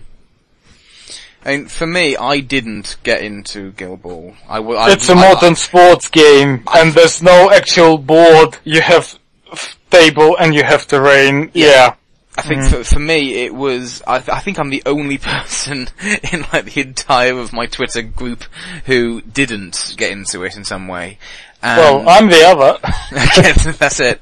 And for me, it's mainly, uh, it actually is, um, I just didn't, wasn't really a fan of the art style, to be honest. But if Uh-huh. the, They're alright. Son, pardon? have you looked at the sculpts since then? Yes, and I actually li- like them less than the art. Oh, Well, wow. Richie doesn't like digital sculpts. That's the thing. It's, I don't like something that looks digital, and it looks digital to me. And, I don't know, there's just, it's just, there's, I, I, I know the, you know, I, um, I'm aware of what the style of the art is. I can't remember what it is, but it, there's a name for it, and it's, I've seen it in lots of video games and this sort of stuff, and it's just, I'm not a fan of that style. It's just, that's all it is. But if the rules are good, then I'm definitely gonna look into it f- with proxies. You, you know, the basic rules were simple, Mm. which I like. And I say that looking at some of the gameplay videos for another Kickstarter, Infamy. Yeah. Infamy rules looked, uh, it really concerned me. I love the, I loved the models for Infamy. Mm-hmm. The rules of the game, if they stay the way they are, really concern me because the core rules, the basic rules seem overly complex to me. Yeah. And this is me saying that, which Which is odd, because you criticize the new Malifaux because it's kind of simplified Simple. things, isn't it? don't get me wrong, I like complexity, so for me to say a game, a game's core rules look overly complex, that's, that is hmm. not a, Oh, Phil, I need to tell you this. It's gone slightly a bit more complex in Wave 2 when it was in Wave 1. What is? Just the rules. yeah, Oh, you're from Malifaux, okay. Yeah, yeah, yeah. I think that ship has sailed. yeah, it really has. I actually started to put the first, my, I'm, I'm slowly easing into putting my first sets of painted Malifaux stuff out on Bartertown. I'm, I'm still playing 1.5 here, here and there when I can get games, but we're so overwhelmed with games and other good games. We're finally seeing Like the what? batches of really good games come out. Yeah. Oh, um, Relic Knights is, is fantastic and it's really, has really stolen the scene locally here and then we're all waiting very patiently. Wild like, West Exodus. uh, no, no, no, no, no. What? Like Wild West Exodus is fun, but it is certainly not going to be a core game in my local group. It's, it's fun. And that's, you know, but it has a whole host of issues. It's, it's not quite there. And Oh, sorry, speaking of Relic Knights, in UK, um, Wayland Games is gonna be stalking it. Yes. Oh, good. Yeah, I know. I've I've heard that several of the UK people still haven't got their Relic Knight stuff. Yeah, I've heard that too. So Um, but Wrath of Kings, which is an army scale game, which was was a lot of fun to play at Adepticon, and we're all waiting locally for that to come out. Who's that by? Well, Um, it's Cool Mini or Not who's putting it out. It's it was some of the old confrontation people Ah. who were involved in doing Well, the miniature. the concept artist of the main concept artist of confrontation, Edouard Guiton, is one of my favorite concept artists. I absolutely love his art. And I was very much into confrontation. I, this game kind of interests me, but it, it's kind, what stops me is it's not a skirmish level game. no, it's an army scale game. That's that. that- hmm. And it's, and I would say it's, it's, from a size, uh, you know, number of models on the table, it's, it's on the, I think it's on the upper end of a, a typical Warmachine game, with less of the big giant, you know, no colossals and whatnot, but it does play like an army scale game. Okay. So, Okay, bi- well, we're still on the subject of portrayal of women in gaming. Okay, about I'm not sure we're anywhere near that anymore. about about the whiskey golem. It's definitely this year's best model because it even has boobs. Um, Yeah, yes. Okay, hold on. on I her tell you what. They're not boobs. See, okay, you mentioned, is- you mentioned earlier is- about okay, trouble with Richie, women. sorry, if you don't think interrupt they're- me. If, you think they're on the boobs, I think we got bigger problems to worry about. Okay, the model, the model, it's bent over backwards, but because its because its joints can uh, spin 160 deg- well 360 degrees because it's a it's No, a you're mechanical not- you're model. not selling me it's it. it's it's head and stern, but it's actually bent over backwards. So the two barrels at the top are, are its boobs. No, I think that's, I think that's reaching. Yeah. Yeah, and also, you know, like uh, I already said, you know, she's leaking between her Yeah, legs, yeah, yeah, and there's, yeah. there's no wiener, so it's definitely a girl, and there's a gremlin actually looking up with his mouth open, so it's a sicko porn miss model. Oh. I ordered one. Okay, I think I think it's time for drunk Andre to go in his box. we can, we have enough of that. Enough of that now. Moving on. That's it. Isn't our other topic Andre's love of uh, digitally sculpted models? Okay, you wanna move on now? Yes, I, thi- I think I think we've done this subject to death now. Because Well, I, mean, I think it's gonna be a really short subject One now, because- because, I didn't really get ready, but just yeah. to just to bring it to Okay, a um, well, just just to bring this to a close, I think we've come to the conclusion that different people, different tastes. Some people like certain things, some people don't. Some people are Also- offended, some people are not. Yeah, no, you you you were like really offended by certain things, like uh, Fuhatsu, for example. Yes. Well, I personally wasn't that offended, but it's the fact that he is portrayed as this mentally disabled person who's being ab- technically abused for war, and I had an issue with that. But that's the thing. Um, But what about Warmachine Ceph- Cephalyx? I'm not sure if I'm. Com- idea what you're talking about. Cephalyx is a new faction, well, semi-faction Oh, yes. for Warmachines. They're sort of this them? creepy, like, uh, uh, hulking, like, monsters with uh, replaced limbs and things. yeah, what's that got to do? Well, because they're pretty much brain dead, don't they? They're the vegetables who are controlled by these things. So, Yes, but- because Fuhatsu was like that already, just people, you know, using him. But what they actually, if someone actually makes normal people, well, uh, makes normal people, people with special needs and then use them, then that makes it alright. Or is it because it's, Warmachine is a, it's a Um, big scale game, you know, they're just faceless, you know, drones because Fuhatsu is a character, you know. um, wow, Does that make a difference? So I gotta admit, I, I didn't look at the Fuhatsu miniature until just now when you mentioned it, and I'm looking at Andre's painted one. I, I, I guess I, I missed part of that conversation. I didn't realize you were um, offended by that, and I had never thought of him as, you know, mentally deficient being used as a big gun until I you just mentioned it, and I looked at it. So let me ask you this, because we talked about women. yes. What is your stance on disabilities being used in miniatures games?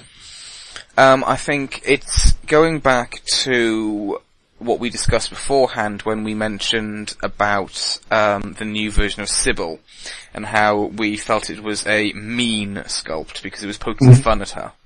Same thing. Um, I think that if if a character is being shown as disabled in one way or another, and there are so many different types of, you know, um, forms of disabilities that you could show, then as long as it's not kind of poking fun, or that's not the main focus, I haven't got a problem with it.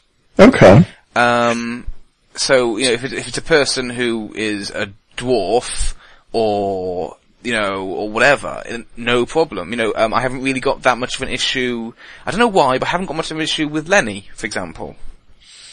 Um, because it's not, because it's not, Ah. it's not kind of poking fun at, oh look, he's a, s- you know, an inbred, stupid, you know, Right, right. I said it, do- it was poking fun at exactly at that. He was supposed to have his trousers backwards.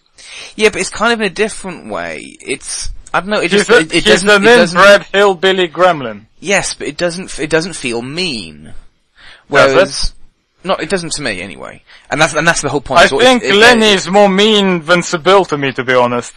So let me, But this let is me, the point. It's, it's it all comes down to personal right. subjection. So let me take you out of Wyrd, and I just sent two links. Um, anybody can see these links on the Infamy Kickstarter. So there's two different models here. Both of them are disabled. Yeah. Uncle John is a it's uh, John Doolittle, right? It's uh, he is a he is depicted in the game in the story of him as a simpleton, so some level of mental retardation, but who is a savant with cybernetics and, and electronics, and the monkeys and chimps in his menagerie actually keep him around and keep him happy, thinking he's running just a circus to keep them running Yeah. and in, you know they have they have a model there um, that people can go look at. The other model that they have is is called Gunnery, Yeah. which if you read some of what they wrote about the backstory about this, is one of the Lost Boys in a wheelchair who discovered this flying car and flies it around shooting people. I love that model. Okay. So, I I mean, what's your take on those two? I, I hear, I hear Andrew saying he loves it, but what's your take on the fact that they're involving, you know, uh, disabilities on both of I these models? didn't read the story about that flying vehicle, but about Ul- Uncle John. He's actually doing like brain surgeries on the monkeys, didn't, doesn't he? Yeah. Yeah. But that's Yeah. not re- that's not retarded, is it? Well, but they've said he's a simpleton. yeah. So who cares what they said? I mean, that's not retarded. It's like Forrest Gump. You know, he he's like winning table tennis, uh, you know, championships. That's not retarded. Okay. Um, we, you have to, you have to remember, well, I mean, one, the use of the word retarded is of course a very conscientious term. In scientific terms, it means slowed down. Um, for example, for epilepsy, did you know the medication they release is referred to as retard medication? Oh, I didn't, know Didn't, that. didn't know that, but it makes sense. because it slows down the brain and therefore reduces the electrical output. Um, I know someone who is epileptic. Her medication is called that. So that's how I knew it. Um, first time I saw it, I was like, "Oh, is that the right name to call it?" And they were like, "Yes, it is." So, so the point being is, you know, is this person going to be going to be a retard as in a slow thinker? No, because that's not what his thing is. I mean, I'm assuming he's looking at the model without reading the information. I'm assuming he's old, maybe um, possibly suffering from not Yeah, they, the they mentioned, they mentioned senility on one. I'm trying to find the other. Um, I'm sorry. So actually, this has been changed. I've heard it referred to as simpleton. They, what they're saying now is, senile. um, yeah, a senile old man with no real comprehension for the damage he is doing. Yeah, he's like All he wants to do is keep his animal chums in a state of good repair, but this comes at the cost of many innocent lives. yeah, he's like the grandparent who refers to everyone uh, by the same by the name Billy. Right. Yeah. Um, I haven't got a problem with either of them personally. Mm. Um, I mean, I think the in the case of Gunnery, it's a image of power. The guy appears to be empowered and strong. It does. You know what it looks to me like? Chitty chitty bang bang. yeah, I've heard a lot. It really does. the wings. I was gonna paint it as chitty chitty bang bang. Yeah.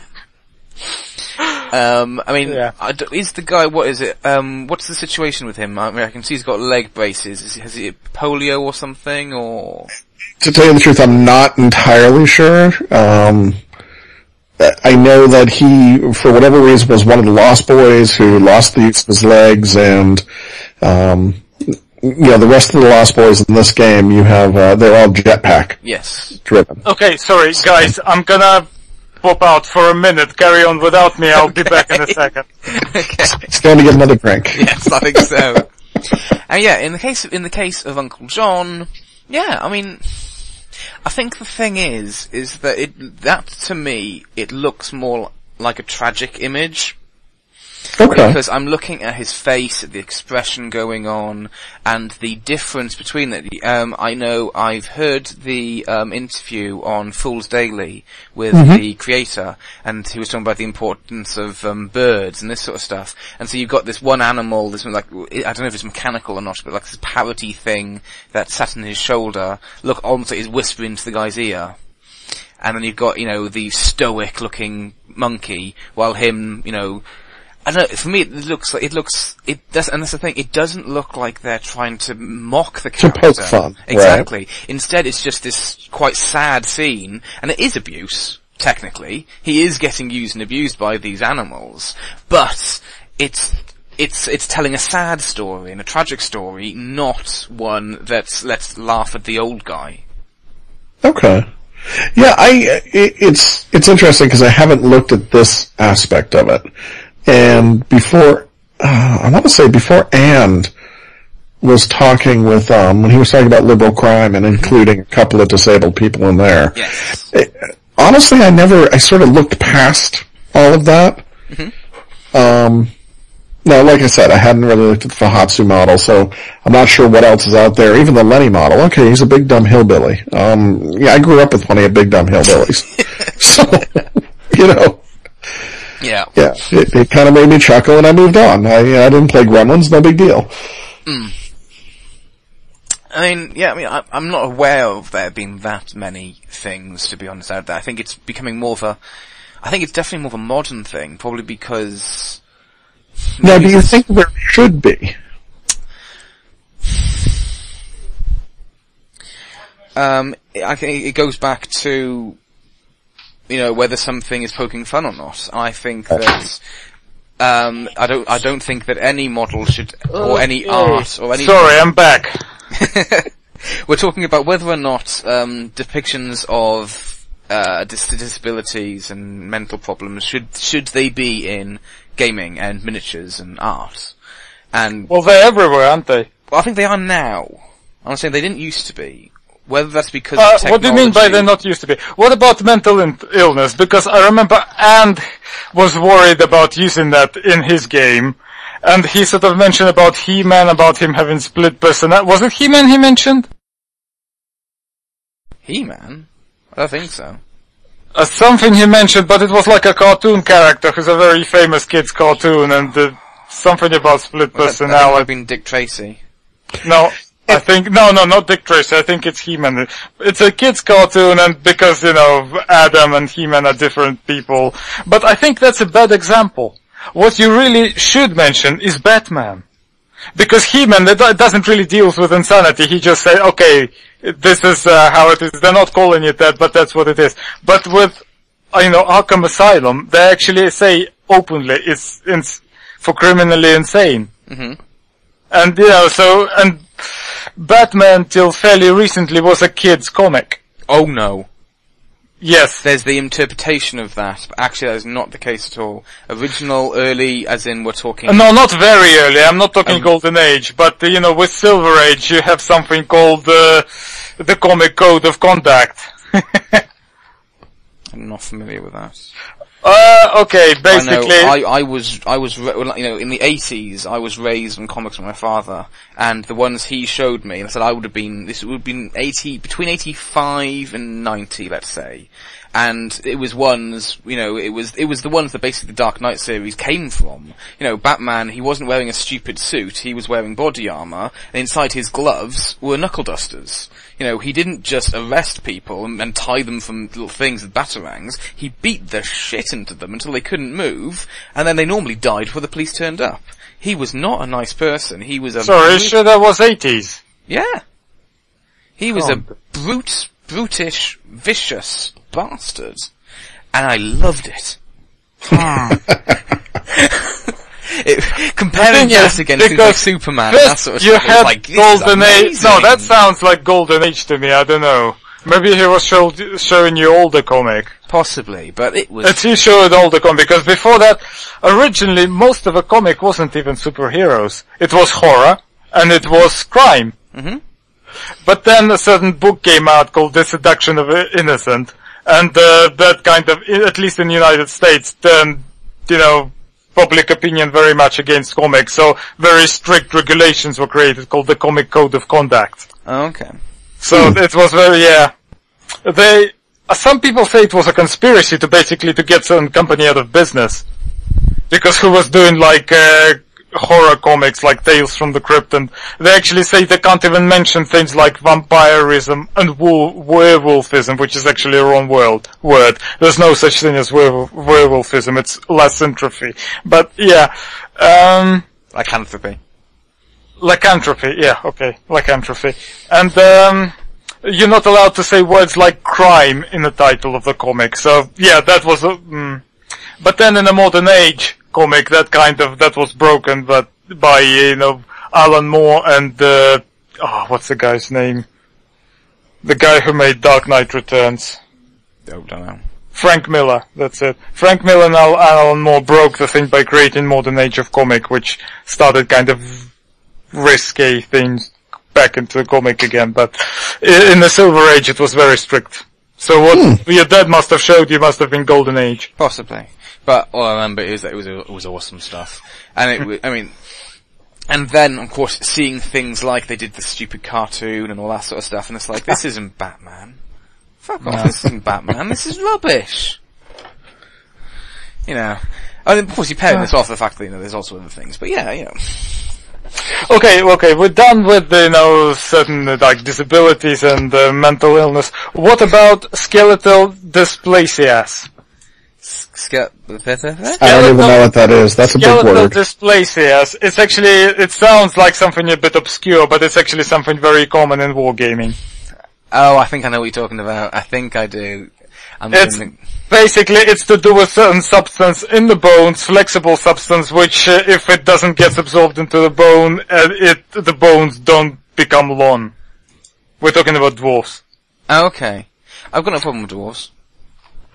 It was my first fant- first wargaming army. I when I started fantasy back in the days, it was dwarfs. Okay. Too bad they I mean- try to portray them as completely different species rather than humans. Well, that's the thing, because, I mean, if you, they're not real dwarves. What Real are dwarves real don't dwarves? look like that. You know, real dwarves Really? look like the characters from Willow, because they were dwarves. Hmm. Because, Well, I think the characters in Willow were played by humans. Which they were, they were dwarves, really. yes, because they were I were think if with, there were more dwarves around, we would have more mines, and we would have mithril. Oh, I And- think the whole idea about them Bigger being, you know, axes. affinity for like mining things, that's all, uh, that's all a myth. but what, what, what I'm saying is, what I'm saying is that yes, Willow was acted by humans. They were humans with dwarfism. I still have my Lord of the Rings, and we all know that Tolkien was British, so it must be true. Well, that's the other disorder, then there's, um, But Tolkienism? growth, growth hormone deficiency. And Growth these hormone. people don't have big hairy feet. They have very little hair, bodily hair, and they have little feet. That's not true. I'm not talking about hobbits, I'm talking about dwarves. Everybody knows dwarves dug too deep and let the Balrog There loose. were, there were halflings in the Hobbit. The Hobbit is halfling. Yes. it's just a different name for it, yes. I'm, I'm, I'm, Their feet are not hairy and not, and they're not big. yes, but it's also fantasy, it's not real. So, so talk to me. talk to me about digital versus physical Yes. sculpts because I so I, this was the other topic that fascinated me. Well, the thing is, Richie, he really hates digital sculpt. Oh, Uh, I, I have to, I, ha- I have, soulless, I have to put a caveat into that now. and um, he. But I kind of caught him out. I kind of, I gave him a miniature which he really liked, and he didn't realize it was digitally sculpted. Yeah, I think Okay. it, it's so it's it's not all digital sculpts. It's just the vast majority. I think that's what it comes down to. So, what is it about us? What is it about a sculpt that make one makes you know it's a digital sculpt, and then two, you don't. You makes it so. What is it you don't like about that? If I can just say quickly, it's actually quite simple. Um, I think that when you look at um, most hand-done sculpts, the, the sculptor puts something of themselves into it. And as a result of this, you can very often look at different ranges and go, that was done by that sculptor because I'm familiar with that guy's work. That was done by this sculptor because I'm familiar with that guy's work. Um, you can look at a range and see the entire thing done by one sculptor or a couple and you can see where the differences are. And I like that. I like the almost imperfections, if you will. Whereas with digital, I'm certain they're done by different people, but you can't tell. Because they all seem to be very, very similar. And that's the thing, and that's Well, it. the thing about digital sculpts, they are much more closer to the actual concept than uh, normal sculpts ever could get. That's the thing. So it's much less about personal touch of the sculptor. But that's what I want to see. So let me ask you Because I this: see it as art. Have you looked at the creature caster stuff, Jeremy? yes. Yeah. Um, What do you think about his? Um, what do you think about his sculpts? Um, I think they look nice, but I wasn't wowed by them. Okay. Same here. And you feel they look drastically different? Well, I don't want to put words in your mouth. How do they look to you? Do they look drastically different to you than when he was doing Ultra Forge? Yes. And I actually preferred his Ultra Forge stuff. Huh. Okay. Well, I don't actually know about Ultra Forge, so I can't comment, so... That's some homework for you, Andre. Mm.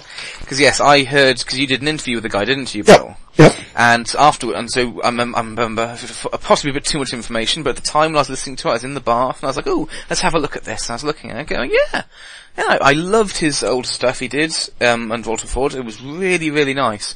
And then look at the new stuff, and I can, I can still see. It is very much. It, it does kind of look very similar to what he did before, but it also, for me, looks a bit more generic. Well, then there's the other thing. For example, if you look at the Malifaux digital sculpt, I think they're more for uh, very experienced painter because it's very because of very tiny, tiny detail. It's very hard to side brush them. That's the thing. You, you, have to, on, like when I painted that Wendigo, which uh, you seen, Bill, a lot of hair on it is not actually the actual sculpted hair, but rather I freehand added it. Okay. And I, th- and Yeah, I, I find it interesting because specifically talking about, um, I, I'm putting a couple of links in the chat here. I don't know if, if in case people want to look. yeah, we'll Um, include that. Creature, ca- so I'm putting up the links for the Ultra Forge Dragon and then the Creature Caster quote unquote equivalent Yeah. dragon. Um, what I found interesting is when I when I interviewed Jeremy, he talked about the fact that, um, you know, he he went out to teach himself how to do the same type of sculpting digitally that he did by hand, and that all this has really done is given him, um, if you will, given him more tools You know, he, he talked at length about getting stuck on specific details that really at the end of the day you couldn't really see. Yes, I remember him saying that because you can get into so deep that you can get, you end up getting to, you put in stuff there that, yeah, literally the naked eye can't see. Right. Mm. And, I'm and I think about there's a Ashigaru. new group. Well, I was going to say, I think there's a new group of artists out there who, like Jeremy, were traditional sculptors who are now moving, you know, as the industry is moving to digital, who are now moving to digital. And I was intrigued to hear, and, and it is intriguing to me to hear that you, you see a difference there. To me, it looks like there's actually more detail in the new ones he put in, which fits with there- what he was There saying. is more detail, but I think there's less definition. Huh. Okay. And that's, and it's going back to like what Andre was saying about the things like side brushing and that sort of stuff. So in those exact ones, I'll put up the links because it's a very good comparison. Yeah. Um, you've Well, got, on the sorry, on the new Ashigarus, there's like a little kind of crab type logo thing on the chest plate, and uh, I I have a The massive Ashigarus? spyglass. Yeah, the weird ones, the the the ones which came with Yan Lo. oh, okay. Yeah, yeah. Yeah, there's a there's a really tiny sort of design which is barely visible even in a massive spyglass. I don't know how I'm gonna paint it. I haven't done it yet, but yeah. I mean, if we go back to the comparison shots here, um, I mean, you look at the original hand sculpted, and you've got the fact that, like, across the neck, you've got those large chunks of a plate of, um, chitinous armor. You've got the individual separated out bones, the ridges along the nose, and then you look at the new one, and it's more smooth, if that makes sense. Um, it still has, you know, it, it's got detail, but there's, there seems to be less over dramatic detail, if that makes sense. And I think that's the thing, I like the over dramatic detail. So, you know, it's, it's, it's, it's not that, it, it's not that it's not well done. Right. I, I, I'm looking, you know, and, um, the, that, There's that, a way that- to balance it, that Richie. dragon isn't my, isn't my favourite of the two. His other one he did, the other with the um the one that's on its claw. Yeah, the the emperor, the one that's Yes. uh, the one that's Um, taking off. I think that one was a lot nicer than that one. Um, but still, I still prefer the um, thing. It's, it's not. It's not. This bad sculpts. This is, these are these are good examples of actually of good sculpts. It's just I prefer how the other ones look. The other ones look for me Okay. more how I envision a dragon. Okay. Well, Okay. you're talking about these little obscure companies, but who do you think was the actual, like, um, who started, you know, the trend of doing digital sculpting, at least the way I know it? it was Games Workshop. Okay. They've been doing digital sculpting for ages now, without me even realizing it. Yeah, but that's not necessarily a good thing because a lot of what Games Workshop has put, put out is complete shit.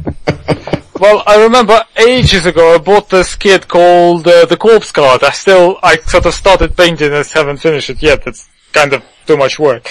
But the thing is, they started doing it ages ago and did it fairly successfully because what they done, they treated it not so, because you see if we got weird sculpts, digital sculpts, it looks like they're done by people who did the video game models and things who doesn't realize they need to be shrunk afterwards. Yeah. Because Games Workshop actually went out of the way to like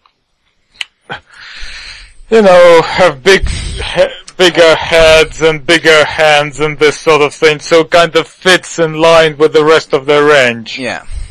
Unlike uh, Wyrd, who actually you completely changed the physics of, uh, you know, of the miniature from the metal stuff. Yeah.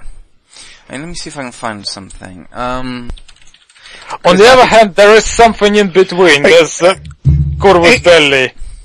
Yeah, I was gonna say I've I've seen the people. I it it almost feels to me like there's a there's it's sort of what I was saying before. There's a shift.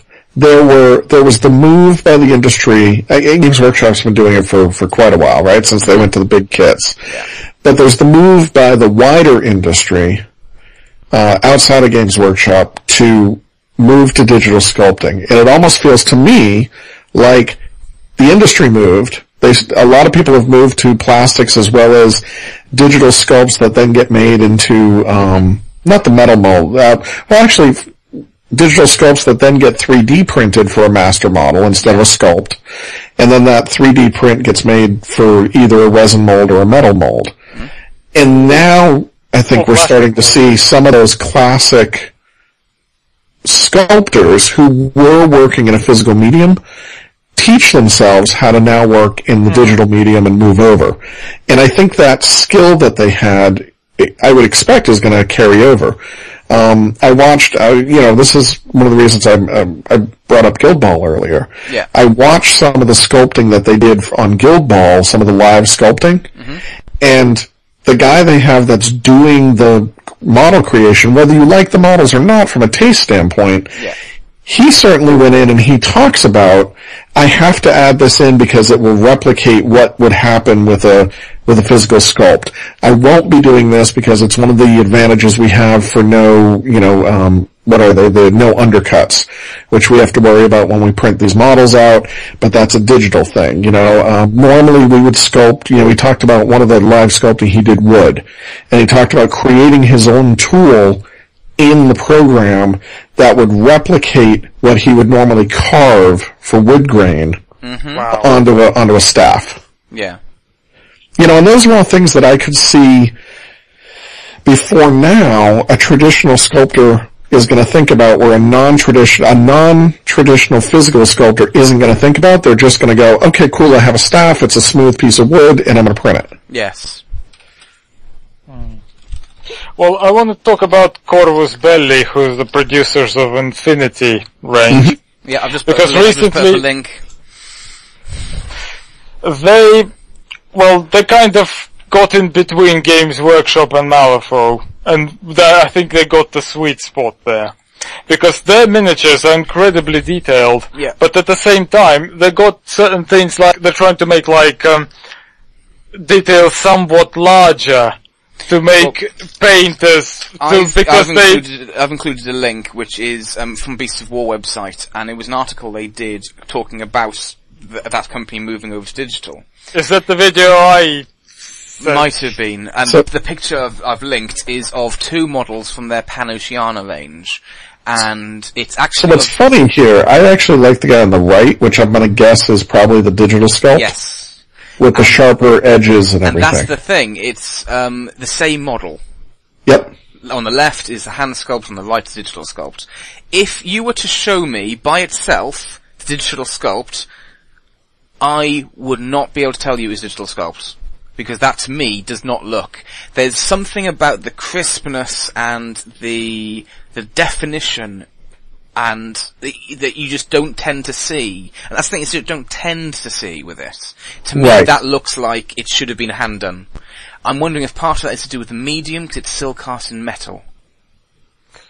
Not necessarily, because when you design in miniatures, you kind of, you go for the large detail, because the Games Workshop, when they started it, they kind of overdone it, because they always had large head and hands and mm. things. And Malifaux, on the other hand, is exactly op- opposite. Tiny hands, tiny heads. Yeah.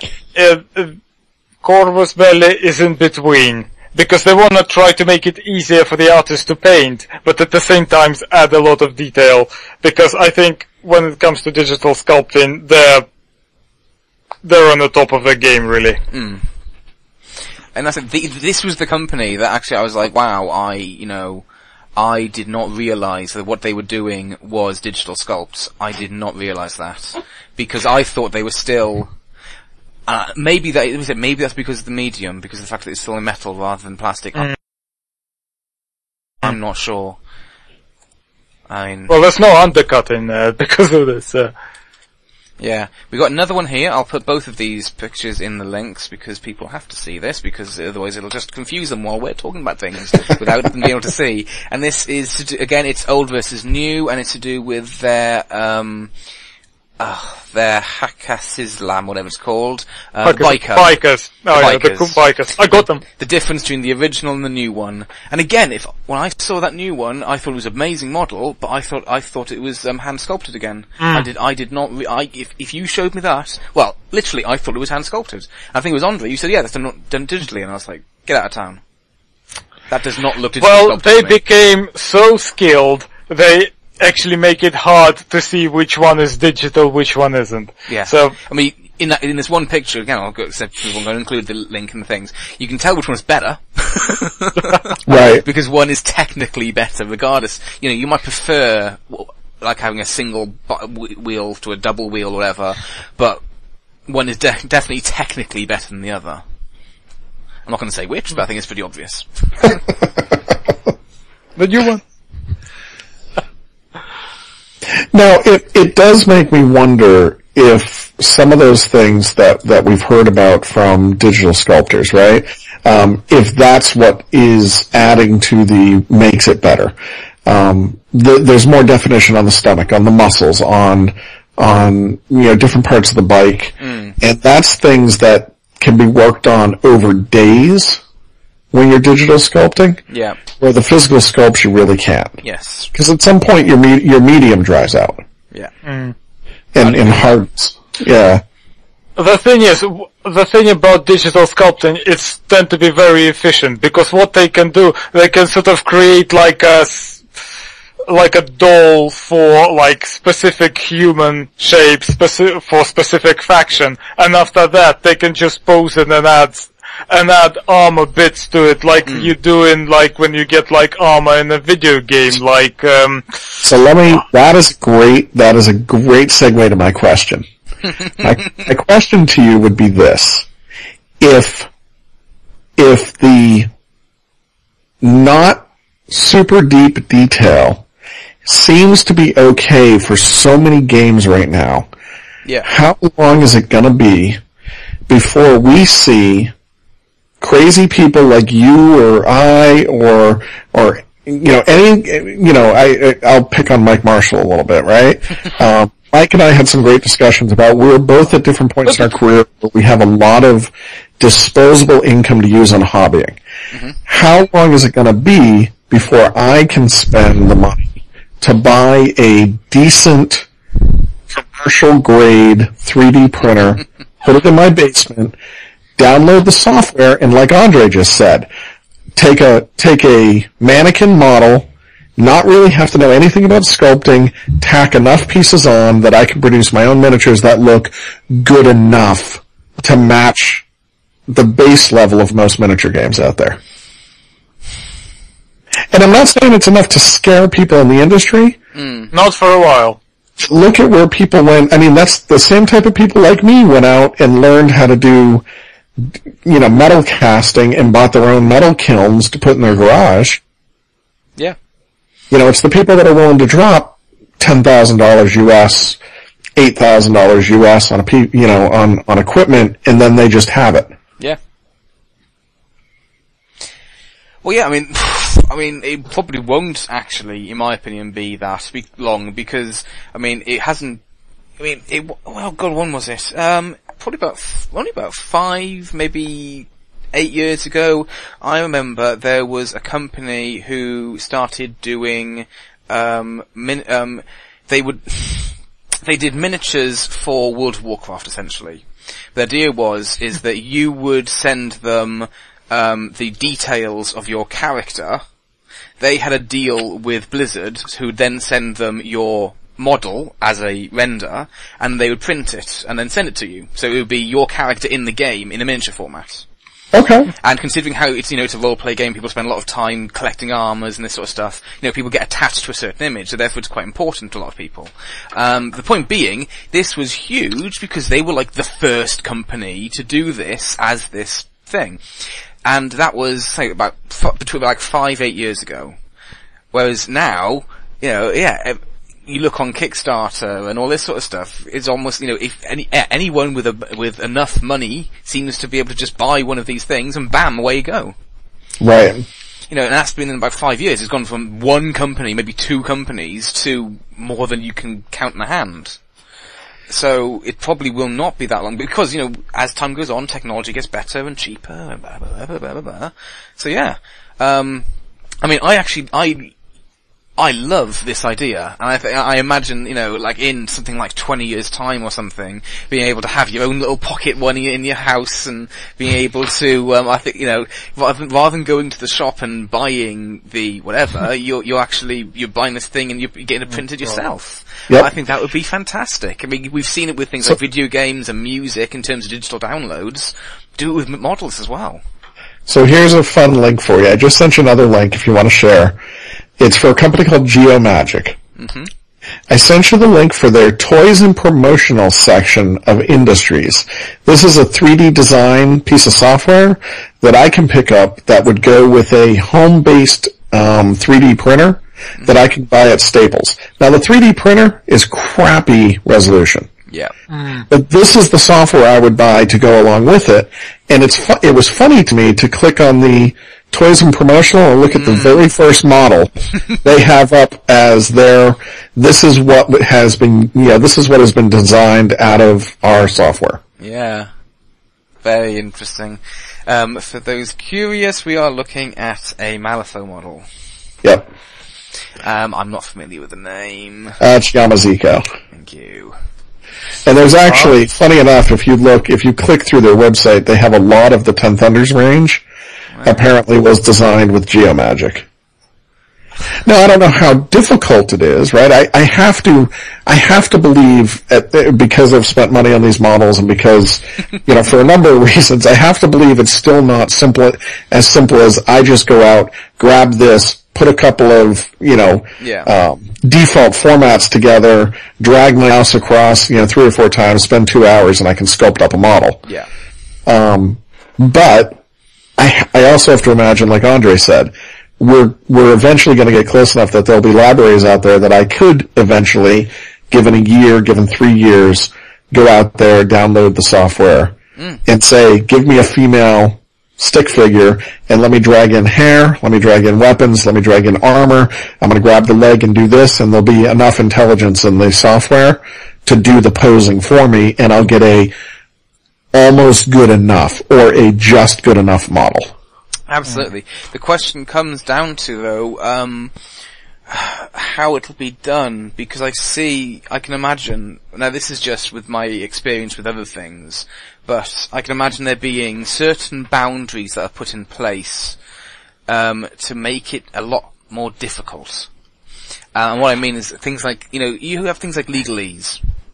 You know, an entire language that exists purely to mean that these people keep their jobs.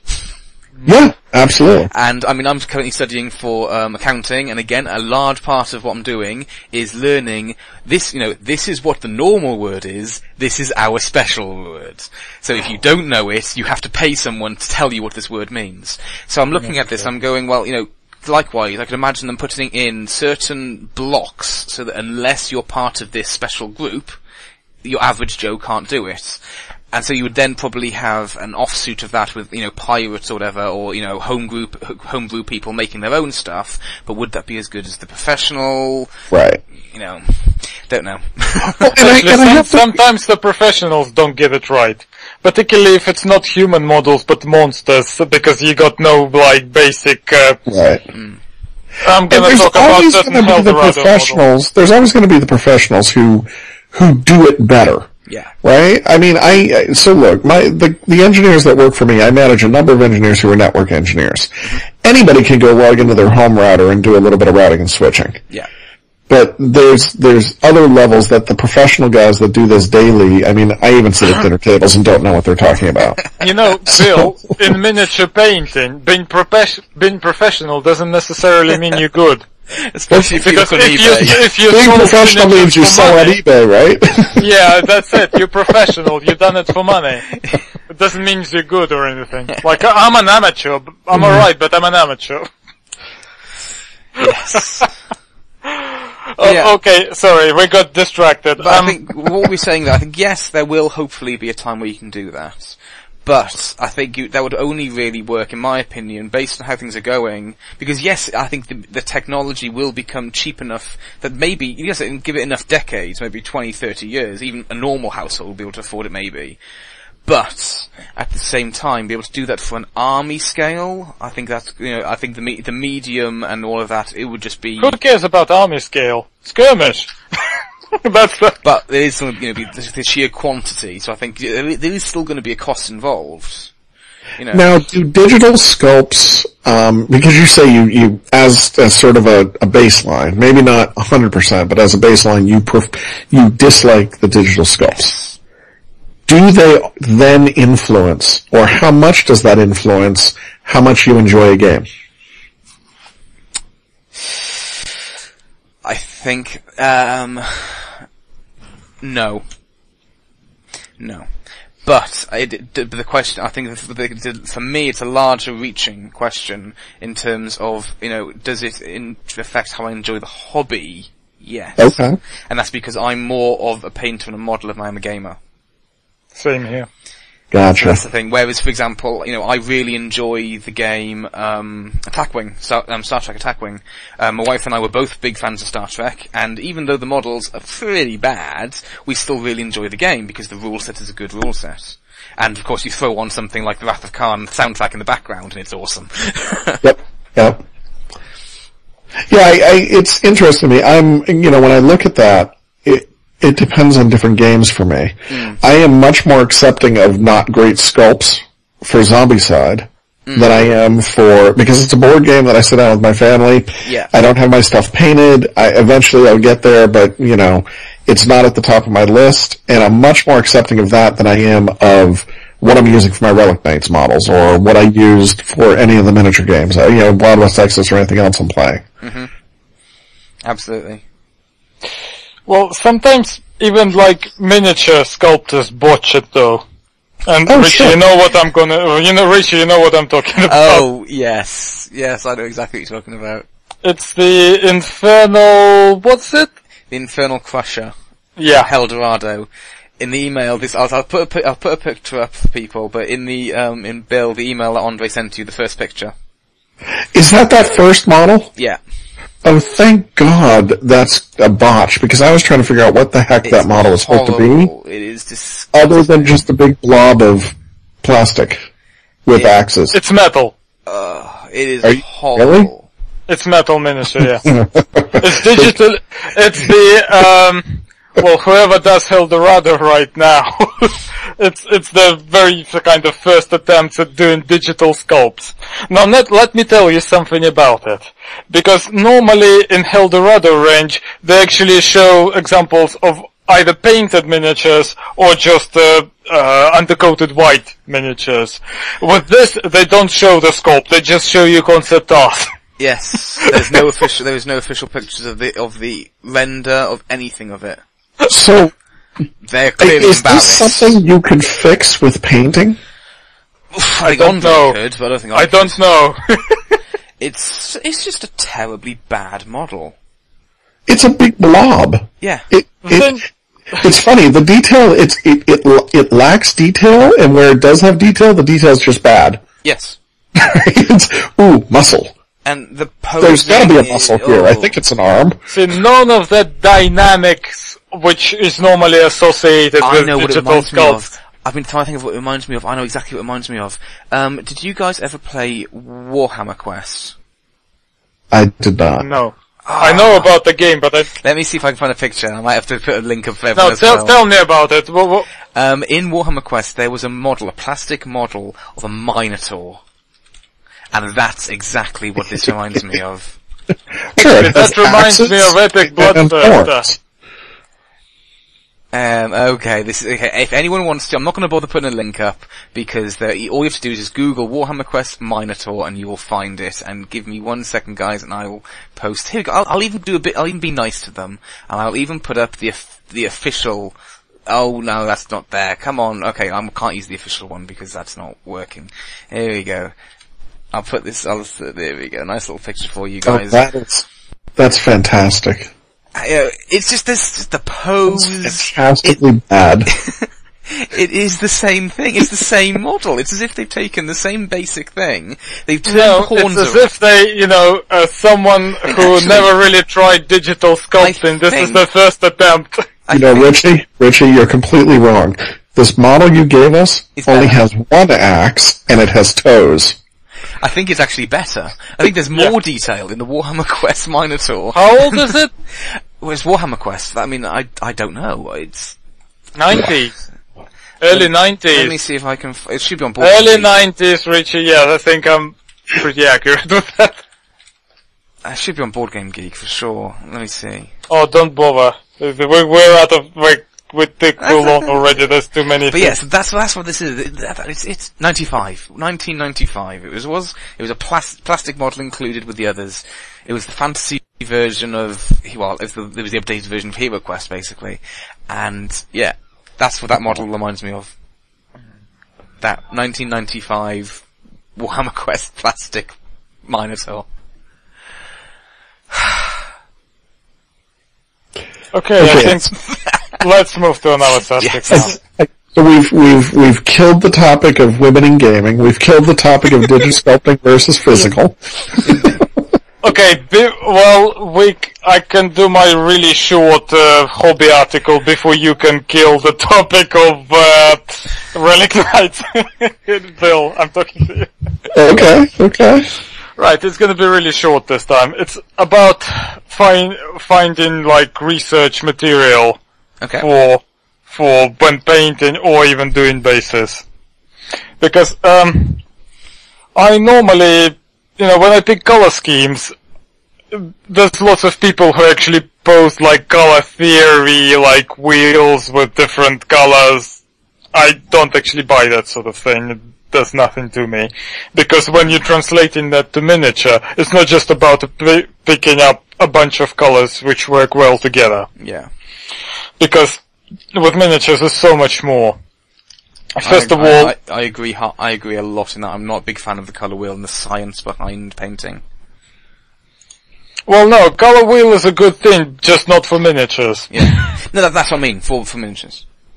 Uh, because like, uh, when you like look at a certain sculpt, you decide which part's gonna be which color.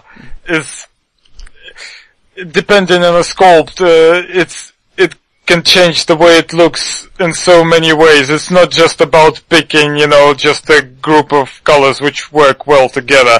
Plus, it's not just about which object gets painted which color. It's uh, about certain um, effects which for example, when you look at um, concept art or just fantasy art, Yeah. when you look at the shadows and the highlights, they often different colors. The shadows are different colors from the highlights of the same colored object. Did you notice that? What do you mean? For example, uh, you have warm color, warm colors in the highlight or, and cold colors in the shadows, or sometimes very different colors. Yes. For example, like when I had a very early painting guide for Games Workshop, it sort of shows you how to paint like this type of miniatures, and like they say you need to use this color for base color, this color for highlight, and this color for, uh, for shading. And they were pretty much the same color, only lighter, darker, and even more darker. Yeah. But you see what I do now, when I do in shadows, I'm doing completely different color. For example, if like if someone's coat is brown, not too dark, but average brown, mm-hmm. I would, I would make shadows with like really dark blue. Okay. Really? Yeah, So- I do it semi-transparent, but when you go it over brown, the original brown would bleed through the transparent dark blue, navy kind of color. But the shadows would be darker, but it would make the thing so much more alive. Now, now I know you're probably going to vomit all over this question of mine, but as a as a bad neophyte tabletop painter, Yeah? does that mean that I can do my mid? If I'm painting a coat, I can do my mid-tone brown Yeah? on the whole surface, and then wash it with a blue wash. It's not about wash. It's not about washes. It's about um, mixing. The, it's mi- It's about watering down paint, so it's sort of kind of semi-transparent. And So it's like doing a applying, applying over the over the parts which should be sort of in the shadow, depending where the light source is, where you decide the light source is for the miniature. Okay. Okay. You decide where the shadows are. It's all about deciding where the shadows are, and those you paint those in a semi-transparent color. So let me go. Let me go. Let me let me try to go different. It's not direction. about washing. Sorry. No, no, no, no. I'm, I'm, Listen and I get that. So why do you pick blue off Mm. of brown? Like if your base is brown, why do you pick blue to go for the shadow? well, generally, it's about being an artist, I guess. Generally, not about miniature painting, but I actually do like uh, landscapes and still life kind of thing. Normally, the the colors in the light supposed to be fairly warm. The colors in the shadows supposed to be cold. Okay. Um, Excuse me. the thing is, you, you know about cold and warm colors. Because like blue is cold, yellow is warm, red is warm, purple is in between, depending if it's got more or more blue or more red in it. Okay. Same about green. If green has more blue than than yellow, it's cold. If it's got more yellow than blue, it's warm. Hmm. Okay. Okay. Yeah, and for highlight, you can create completely different color. You can make the highlight sort of slightly yellowish. But the way to do it, you, you would have to do like very transparent white over brown, and then blend it, and then do yellow over it. but, uh, yeah. So you're saying how you're talking about how you'd get inspiration. Oh, about getting inspiration. Yeah. So you look at uh, you look at fantasy art, really. For example, um, there was a guy who used to work in my local games workshop who really hated non-metal uh, metallics. He he said like uh, he really liked confrontation miniatures, but they did a lot of non-metallic metals, and he said they got fear of metal paint. Okay, but what? So the colours you're using. So you're saying you know, we're going back to the coat with the brown with blue.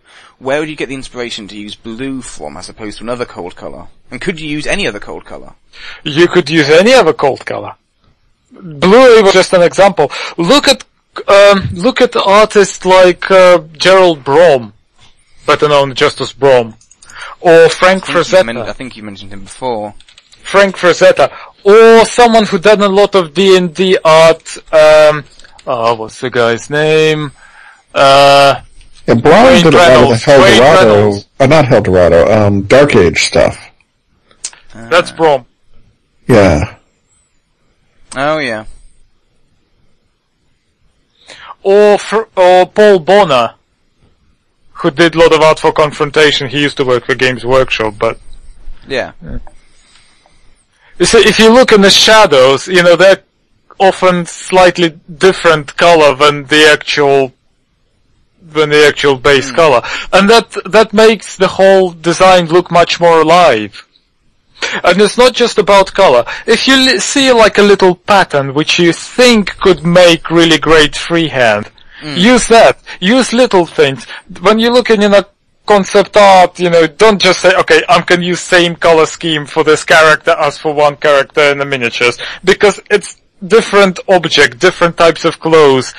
Sometimes uh, translating it to that miniature would be made very difficult. Just look for certain things. Just um, look at certain like when you have like a like a leather coat or something on a character. See how he painted. Try to copy that effect on a miniature. And uh, again with non-metallic metals. You know, do you see anyone using metallic colors in a fantasy art? No. No. But Uh, but the sword same. looks nice. Saying that, however, give me a second. Carry on. Yeah, and well, that's basically for painting, you know. Uh, For Flash, again, you know, if you look at Frank Frazetta, uh, you know, just fantasy art with his Conan stuff and things like that, you know, you see there's so many colors in that Flash. You know, it's not just flesh tone, there's so many highlights and shadows and, and also not necess- you don't necessarily have to use one color in the shadows. Yeah. You can, in different parts, you can use different color for shadows. And it's complicated, but you can make the miniature look so much more alive when you do that. Hmm. Okay, now here's an example. Okay, here's something. Um, it's, it's a slight tangent, but you said you, you know people don't use metallics and all of that when they're doing art, and they don't. However, you do have um, I don't even know how you would describe it, but there's the art style that's used by Top Cow Comics. Um, they do things like Witchblade in the Darkness.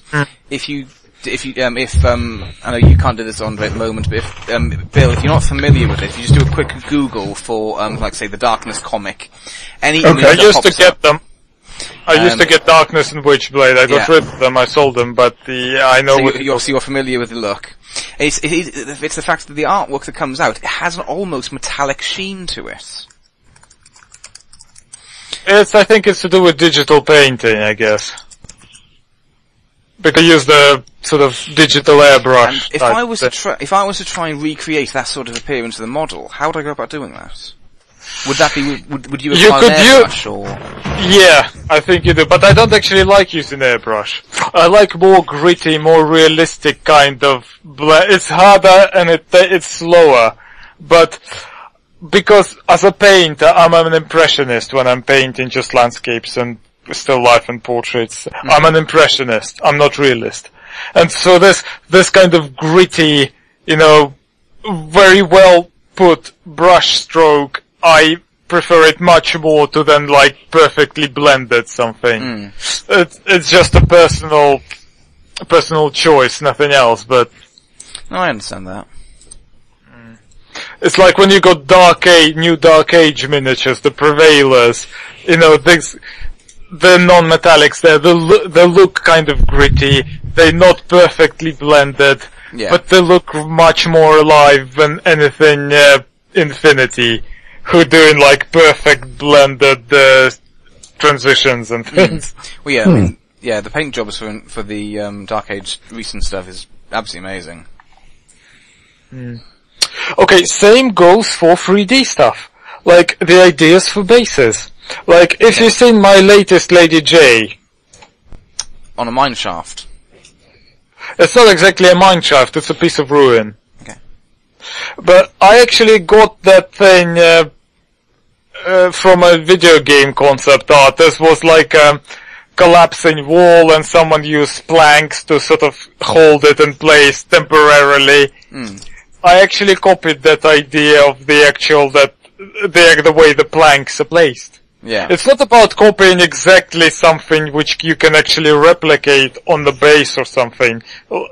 But use little details. Sometimes you have to use your imagination and just construct things out of things you press molded, combine it with stuff which you actually uh, sculpted from scratch. I mean, trees my speciality, you might have noticed, but, um, just it's a, it's a lot to do with composition, but look at the concept art for video games. Like, I even been influenced by um, concept art from, oh, what's that MMO you're doing now, Richie? Uh, oh, the one I was playing, I've actually stopped now. Um, you're talking about, um, you- you're talking about, um, Wildstar. Yeah, Wildstar. Yeah. I actually got a, copied a lot of Wildstar concept art for internet. I'm like, okay, I'm so ready to use these bits in here now. Like certain like buildings, you know, okay, I can use parts of them. Don't, don't copy the whole building. Use the little part of something, like the planks, or, or like the, the way the planks are shaped, or lots of things. It's find little details when you like and make things out of them. Yeah. That's that's that's the idea. Because I'm not I'm not even considering myself an amateur. I'm less than that. I have a good understanding of composition, mm. but sculpting is not my strong point. but I'm making really nice bases which people in the forum say they're very jealous of, but you know, half of it is press molds, half of it is my sort of below average sculpting. but all together they look nice. But, like, you know, I mean, honest, honest. Also, going back to Lady J, the Yeah. way this sort of, um, you got this, um, object source lighting, I copied that from Wayne Reynolds' artwork. so there you go. also, um, Bill, you heard of an artist called Paul Bonner. Paul Bonner. No, um, Do Oh. yourself a favor and buy yourself the concept art book It's called Out of the Forest, the Out of Paul Bonner. It's it's really cheap book, but it's very well printed. It's beautiful. It's really beautiful uh, miniature gaming art. You, Okay. Yeah, I'm looking at stuff on uh, Google right now at a lot of his stuff. look on Amazon. Look on Amazon. It's just look the Out of the Forest, the Out of Paul Bonner. Okay.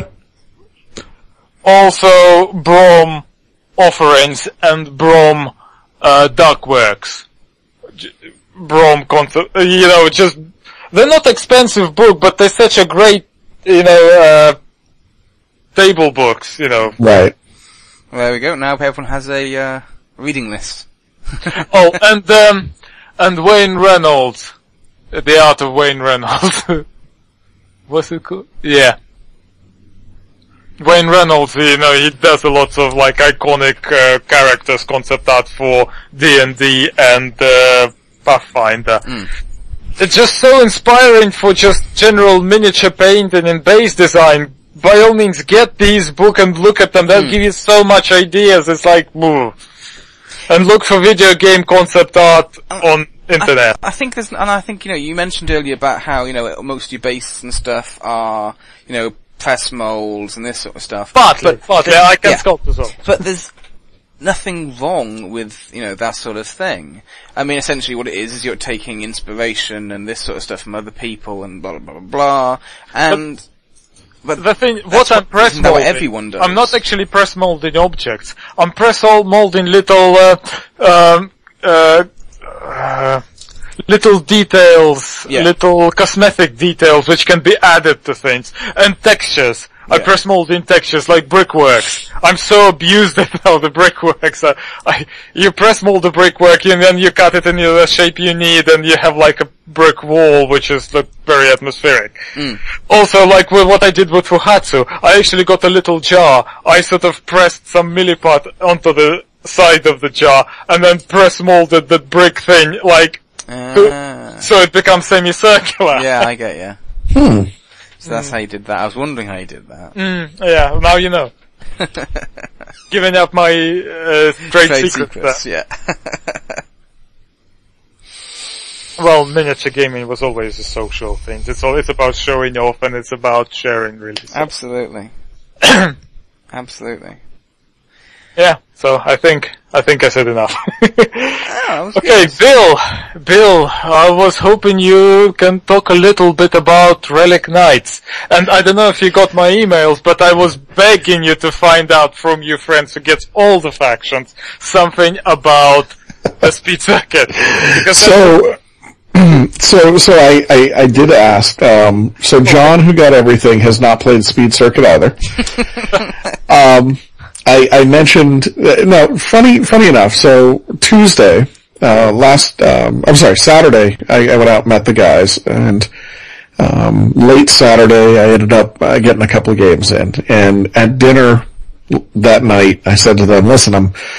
going to be reporting, recording a podcast. They want to know about Cerci, and I haven't even played against Cerci yet. So what can you guys tell me to share? So, so John and Dixon and Luke all sat down and said, okay, this is what Cerci you is. did your homework. Well, see, listen, you asked me to do something, so I, I got Thank your you, back. Thank you very much. So, um, so the complete idea behind Cerci is they're fast, they get objectives, and Dixon swears that uh, uh, they can score their objectives in the first round. So if they get the right objectives for the game, don't even play the game.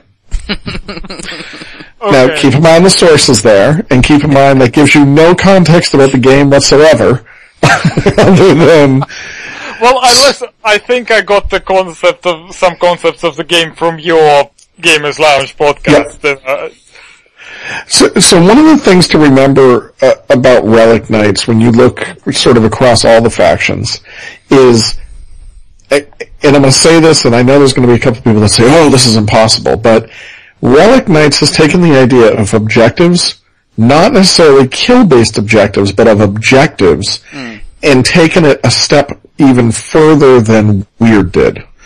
So every game, the first step of deployment after you get your board and your terrain set up is each side deploys a primary and two secondary objective markers which are tied to objectives and count as units in the game. They're mandatory units you get that you don't spend for.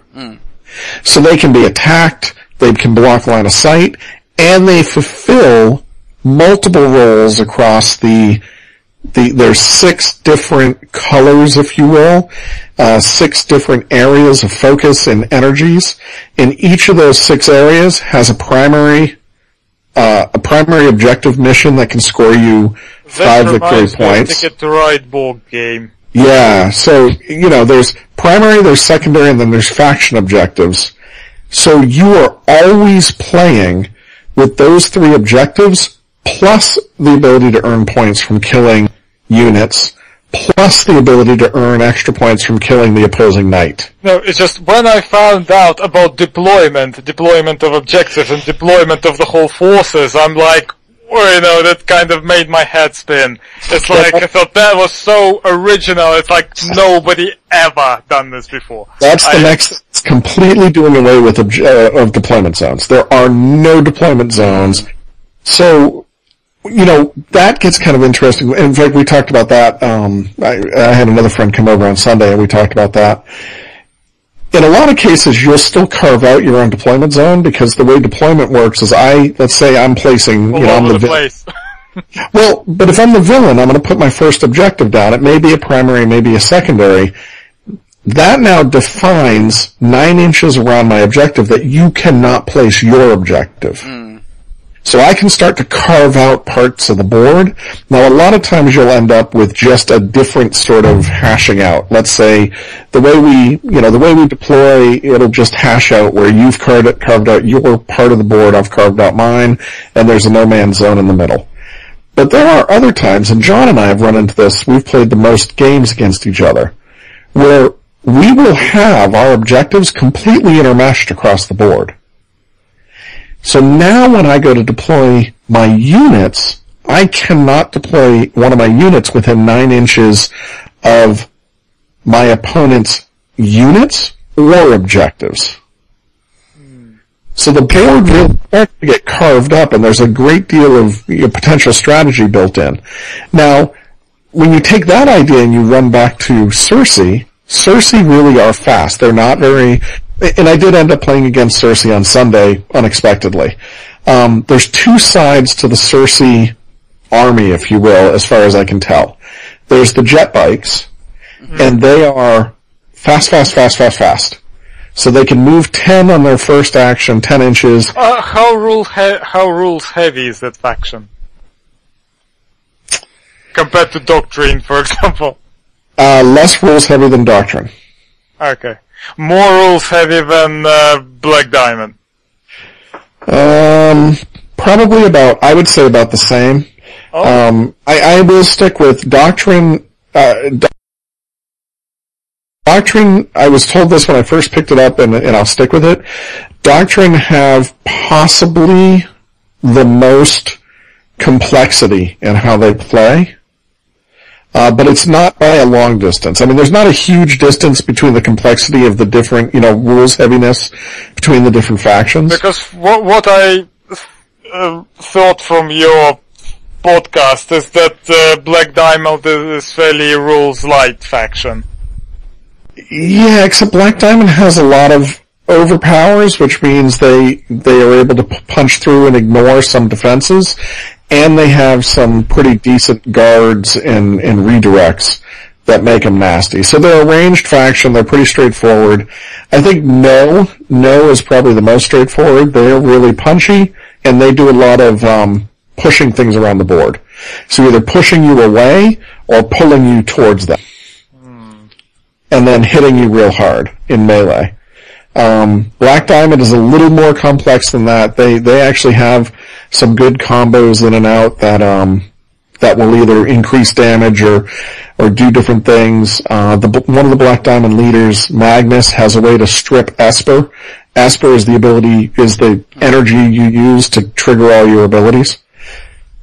Um, so you know, and then Doctrine while I am very single colored, single type of Esper to do the majority of my abilities, So I'm really only looking out of the six colors, I'm really only looking for one color to come up in my hand with a uh-huh. very bit of a secondary. Sorry, I don't get about this color deck. Do you actually use like like the whole deck, or you mainly pick the colors you need in the deck? So there's, it's a, it's a 42 card deck. And, And what do you pick it from? Oh no, it's, everybody has the same deck. Oh, okay. It's a, it's a, it's a set deck with six different colors. And then a wild cards and void cards. So you're only really looking for one color in all the deck. So for, well, for Doctrine I'm really looking for one color. Um, Black Diamond is typically looking for two. A lot of the Noh are looking for two or three. Um, the healing side of the Cerci Speed Circuit is really only looking for one color, uh, which is green.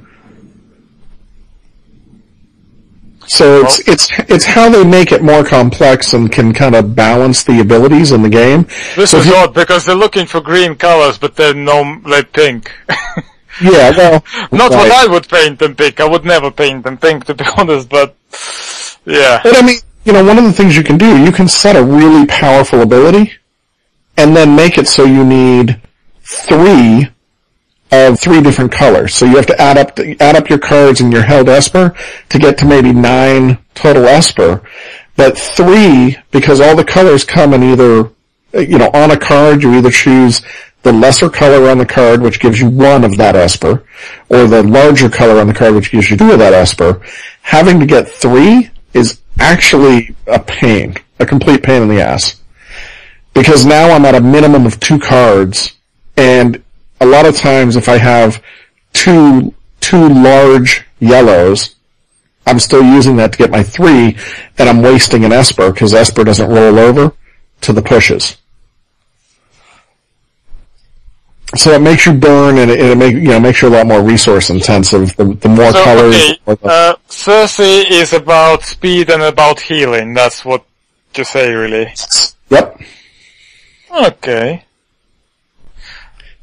And the nice thing is, like on the speed side, um, while I haven't played against the speed side, they do have the capability, if they get the right objectives, that they deploy nine inches away, their first move is a ten inch move. Ah, So they can move up, grab the token, or grab whatever they need off your objective if they have or a very, even block them, I guess, with something. Uh, Depending. could, but, you know, Deployment is so much more important than this Yes. than any other game. but Yes, absolutely. And then, and then movement in this is, is equally as important as all other games because, you know, there's the, the way movement works, uh, just in how important it is. You know, there is no ranges. So line of sight is the range for any, any spell, which are the psychic attacks and any ranged attack. So how you move and when you get cover and where you're moving to all becomes really important. Also, can I ask you something about, um, you know, knocking things out of the queue? I mean, Yep. what does that happen when you re-queue it? Um, do you like you lose a turn, or you just another of your mo- models get, you know, action instead, or how does that work? So, so we're playing a 50 point game and you set up a queue. So at the very beginning of the game, once we finish with deployment, the villain is going to set his queue first. So he's going to choose the order of the first three models that are going to activate on sorry, uh, you, you keep saying the villain. What do you mean? How do you decide who's the villain? There's a flip at the beginning of the game. One person is the Oh, villain dear. versus the hero. Yeah. Wow. and then, so the villain deploys first, sets their queue first, the hero activates first.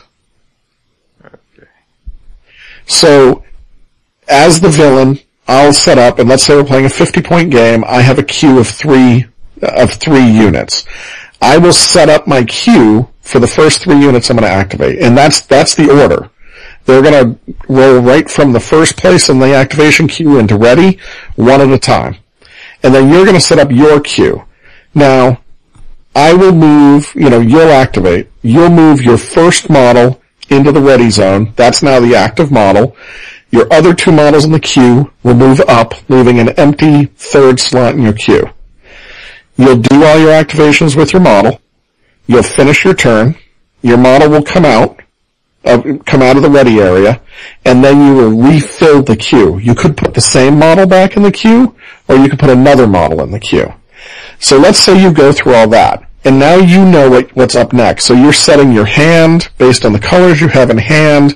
Okay, um, so it's not exactly how I imagined it, because I sort of thought it would be a bit more like there's a certain video game, uh, there's an RPG, uh, what was it called? Is it uh, Final Fantasies, I think was It's similar. not Final Fantasy, no.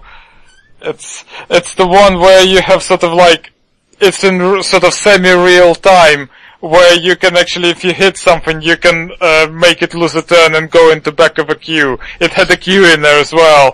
This, oh, what was it called? You can do that. So, so let's say it comes over to me. You've already set your hand for the next model that's going to come up. If I have an ability that can knock that model out of the queue, and I do that, as soon as I knock it out of the queue, your second and third model in the queue will move up to fill the slot and then you'll have, you know, the best you can do is reset that model back at the end of the queue. So now everything you were prepared to activate next, you have two other models to activate, and I have oh, two other models so to activate. So how I thought it would. Yeah, yeah it does work thought it.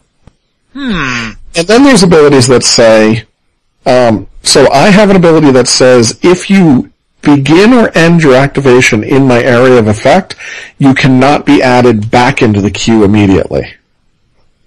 Hmm. So a lot of times what you'll see people do, especially with their knights, is the knight will activate and then immediately go back into the queue to activate as soon as possible. Well, this says you got to put another model in first. You cannot put the, you know, you can't pull them out of the ready zone and put them back into the queue at the end of the turn. And there's other abilities that do the same thing, knock the model with knockback, and it can't be reset into the queue this turn. Ah, interesting. So playing with cues is a is a pretty powerful ability. There's not a lot of it out there, but it is a pretty powerful ability. Hmm. So I presume Nebula Corsairs is the other rules heavy faction. Uh, so the pirates are very random. The Corsairs are very random. They have a lot of abilities that then do what's called a flip.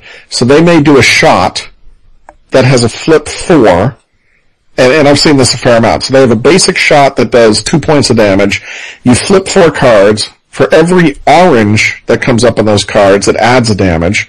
For every huh. blue, which represents law, it subtracts a point of damage. Oh, it's very chance based. They're sort of yes. a bit like, uh, uh, I'm normally bad with names, but now, uh, now that I drunk, I became even worse at it.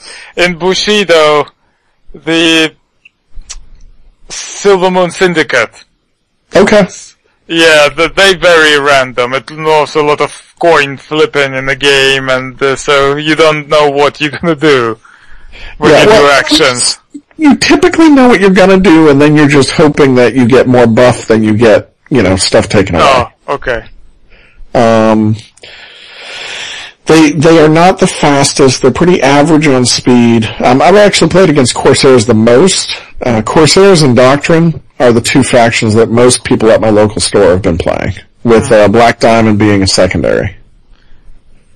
Well, um, just looking at the aesthetics of the actual miniatures, to be honest, I like the CC the most.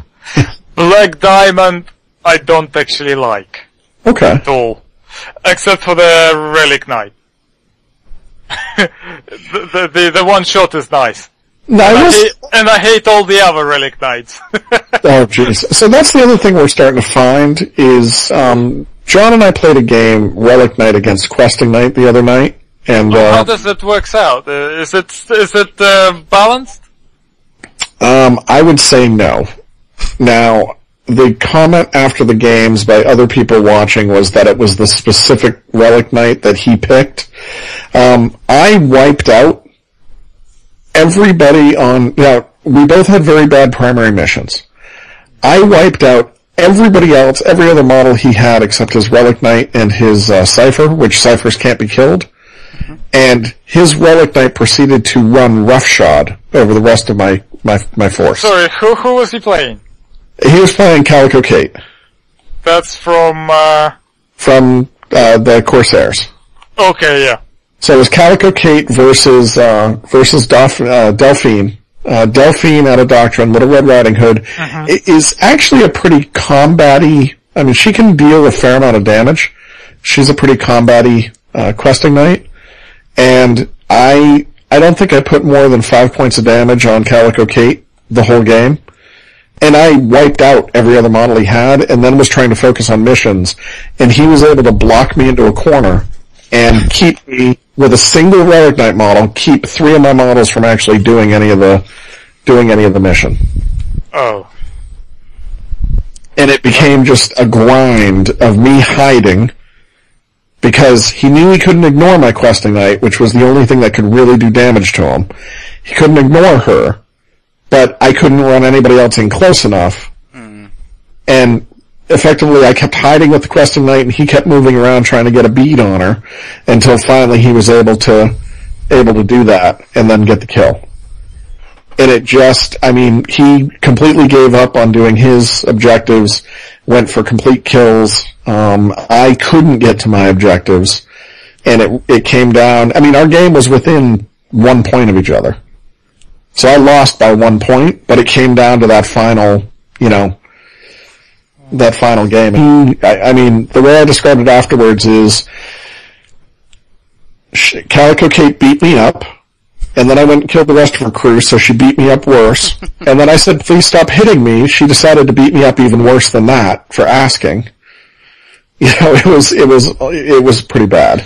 Now, presumably, if instead of Red Riding Hood you had that, uh, uh, Doctrine Relic Knight that, uh, Now we do think that Relic Knight on Relic Knight is probably fairly balanced because of the types of abilities Relic Knights have.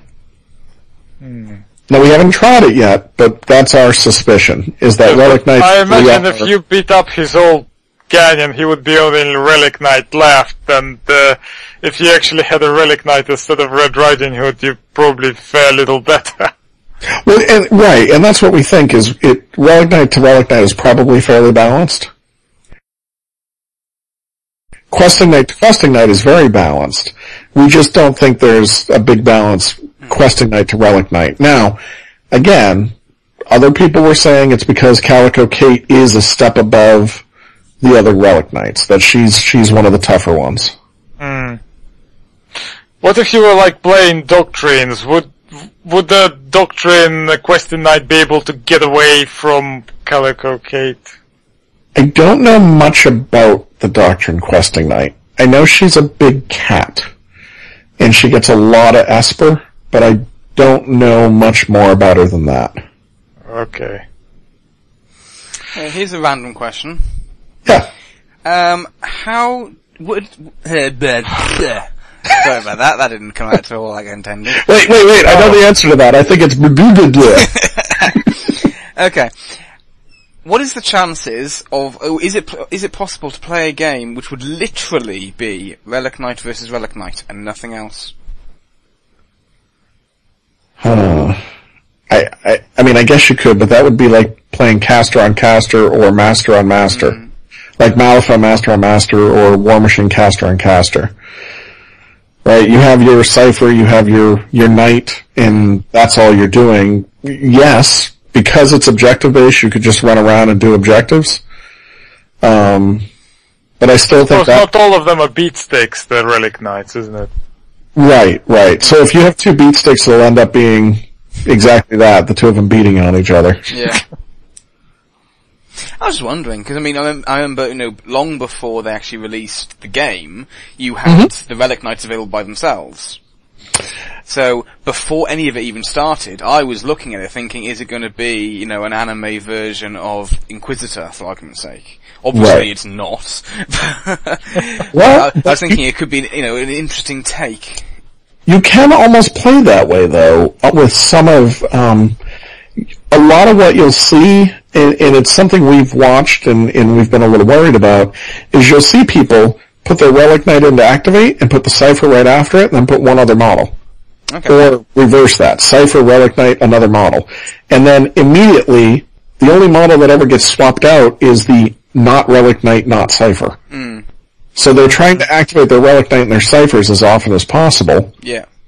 and then you have one other cheerleader who's doing something else. Yeah. The, so, and yes, the rest of the force is just there for Mm-hmm. Right. ba- buffing and backing and It no, kind of almost makes me think that the game buff. would be better without Relic Knights themselves. And again, they don't even buff because they never activate. oh yeah, of course. So the only thing they're there for is if you happen to kill the one model that they're using, you know, if you can't take the relic out, and you happen to kill the other middle model, well, they have to put another one in until they run out of other little middle models.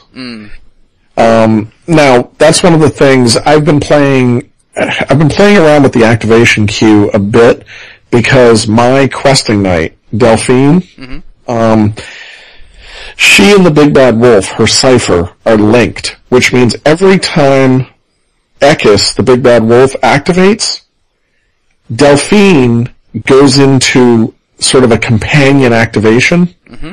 and gets to immediately activate next. So I get to take two activations in a row Yep. before you activate your next model. Gotcha. So one of the things I can do is I can, if I need a quick turnaround, and, I, and I'm, I don't think it's a winning strategy all the time, but I do think it's a key part of the strategy of playing them. If I need to get my questing knight, who is one of my powerhouse beaters, mm.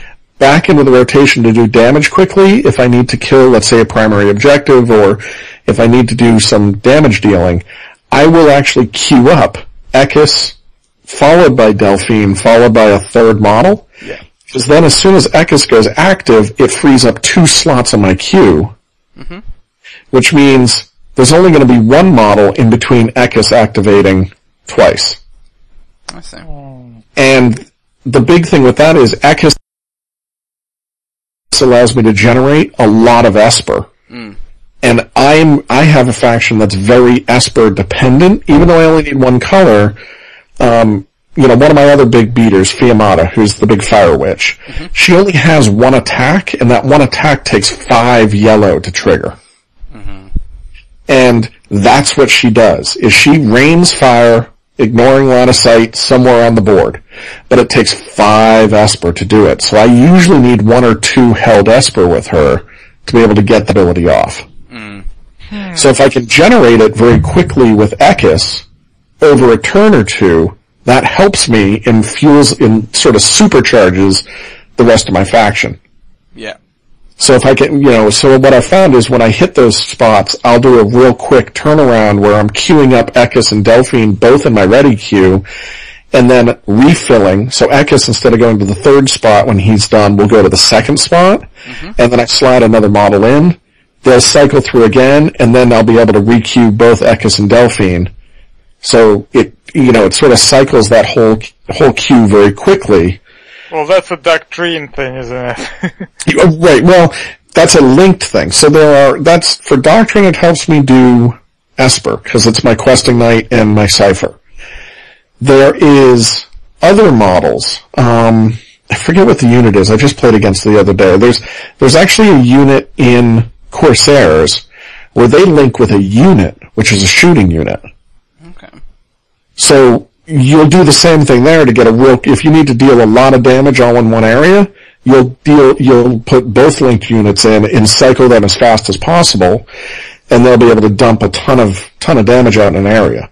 And then you go back to just kind of playing the normal game.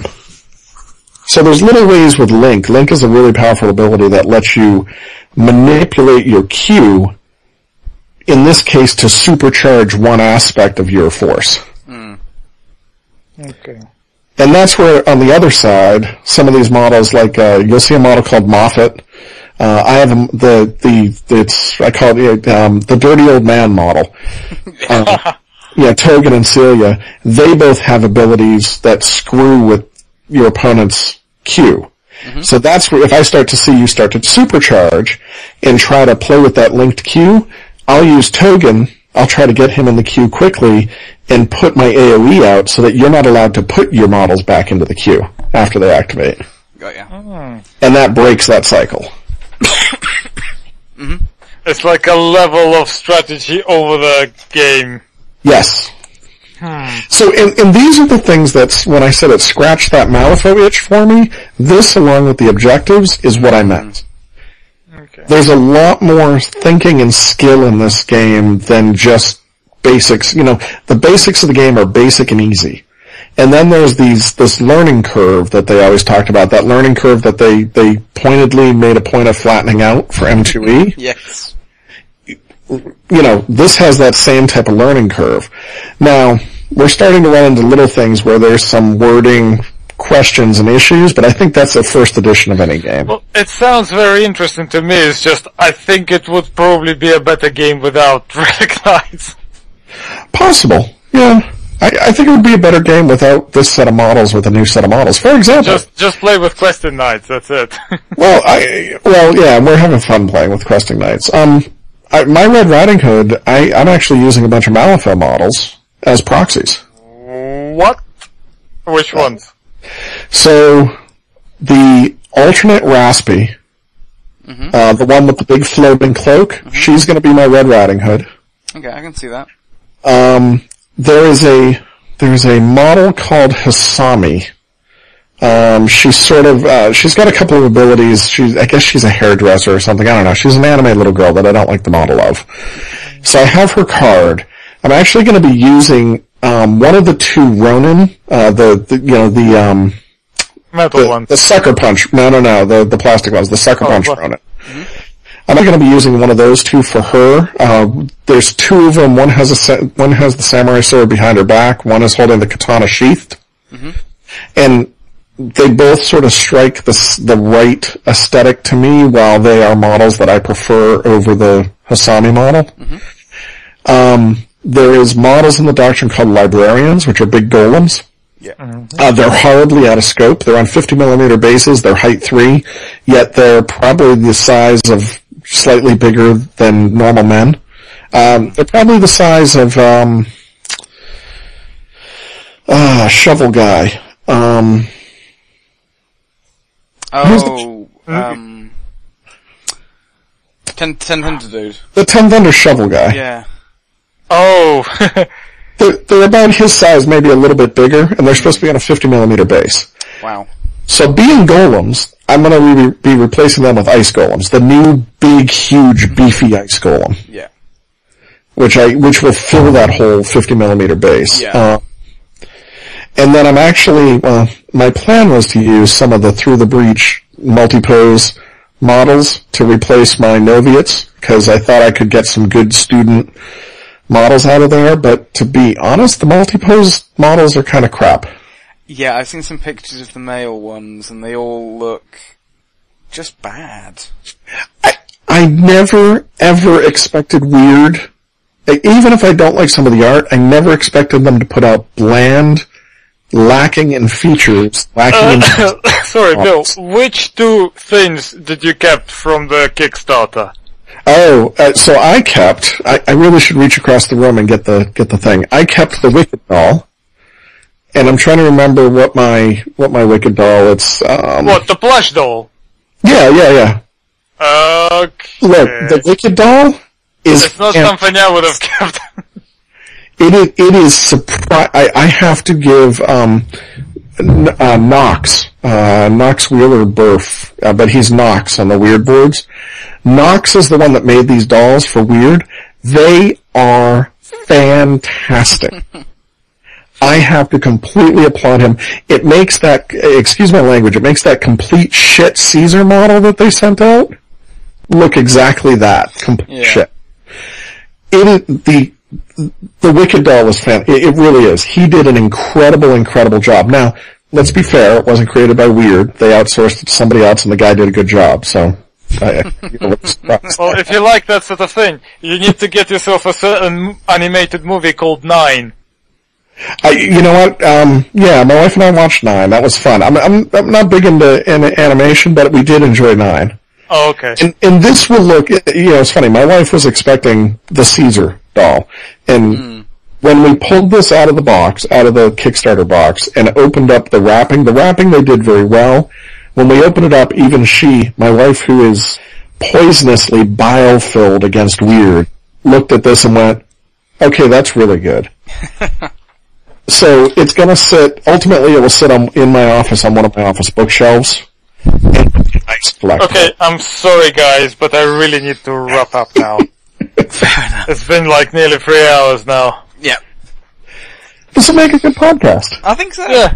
I think so. Yeah, but my parents are gonna get really angry now, so. Okay, so before we finish then, um, is there any last questions anybody has? I think we pretty much covered everything we planned, which is, I think so. Anything from you, Bill? No, I'm good to go. Okay. Well, in that case, uh, it is, I mean, UK time, we are looking about half eleven right now, and I've got a bit for work tomorrow, so it is actually a good time to leave it. So, you on got everything, Richard, don't you? it's all recorded, I hope. Pardon? It's all recorded, Oh, it is, it is, it is saying, uh, um, for those curious, last, in the, in the last episode, halfway through the recording, something crashed, and I was like, ah! But thankfully, um, uh, uh, um, and, and it was with us, um, did, had also, was also recording everything, so we were okay. Thank God. And at the moment, nothing's crashed, which should all be okay. but yes, it- finish it. it is getting, it is getting late, so yes. So it's good night for me. It's good afternoon for me, but I guess it's good night. yeah, well, good night from me here as well. So yes, take care I should everyone. more experiment with alcohol more in the next podcast. I think I might have to join you. yes, and hopefully next time we can talk about more stuff. So yes, um, yeah. Bye bye everyone. That's good. Bye.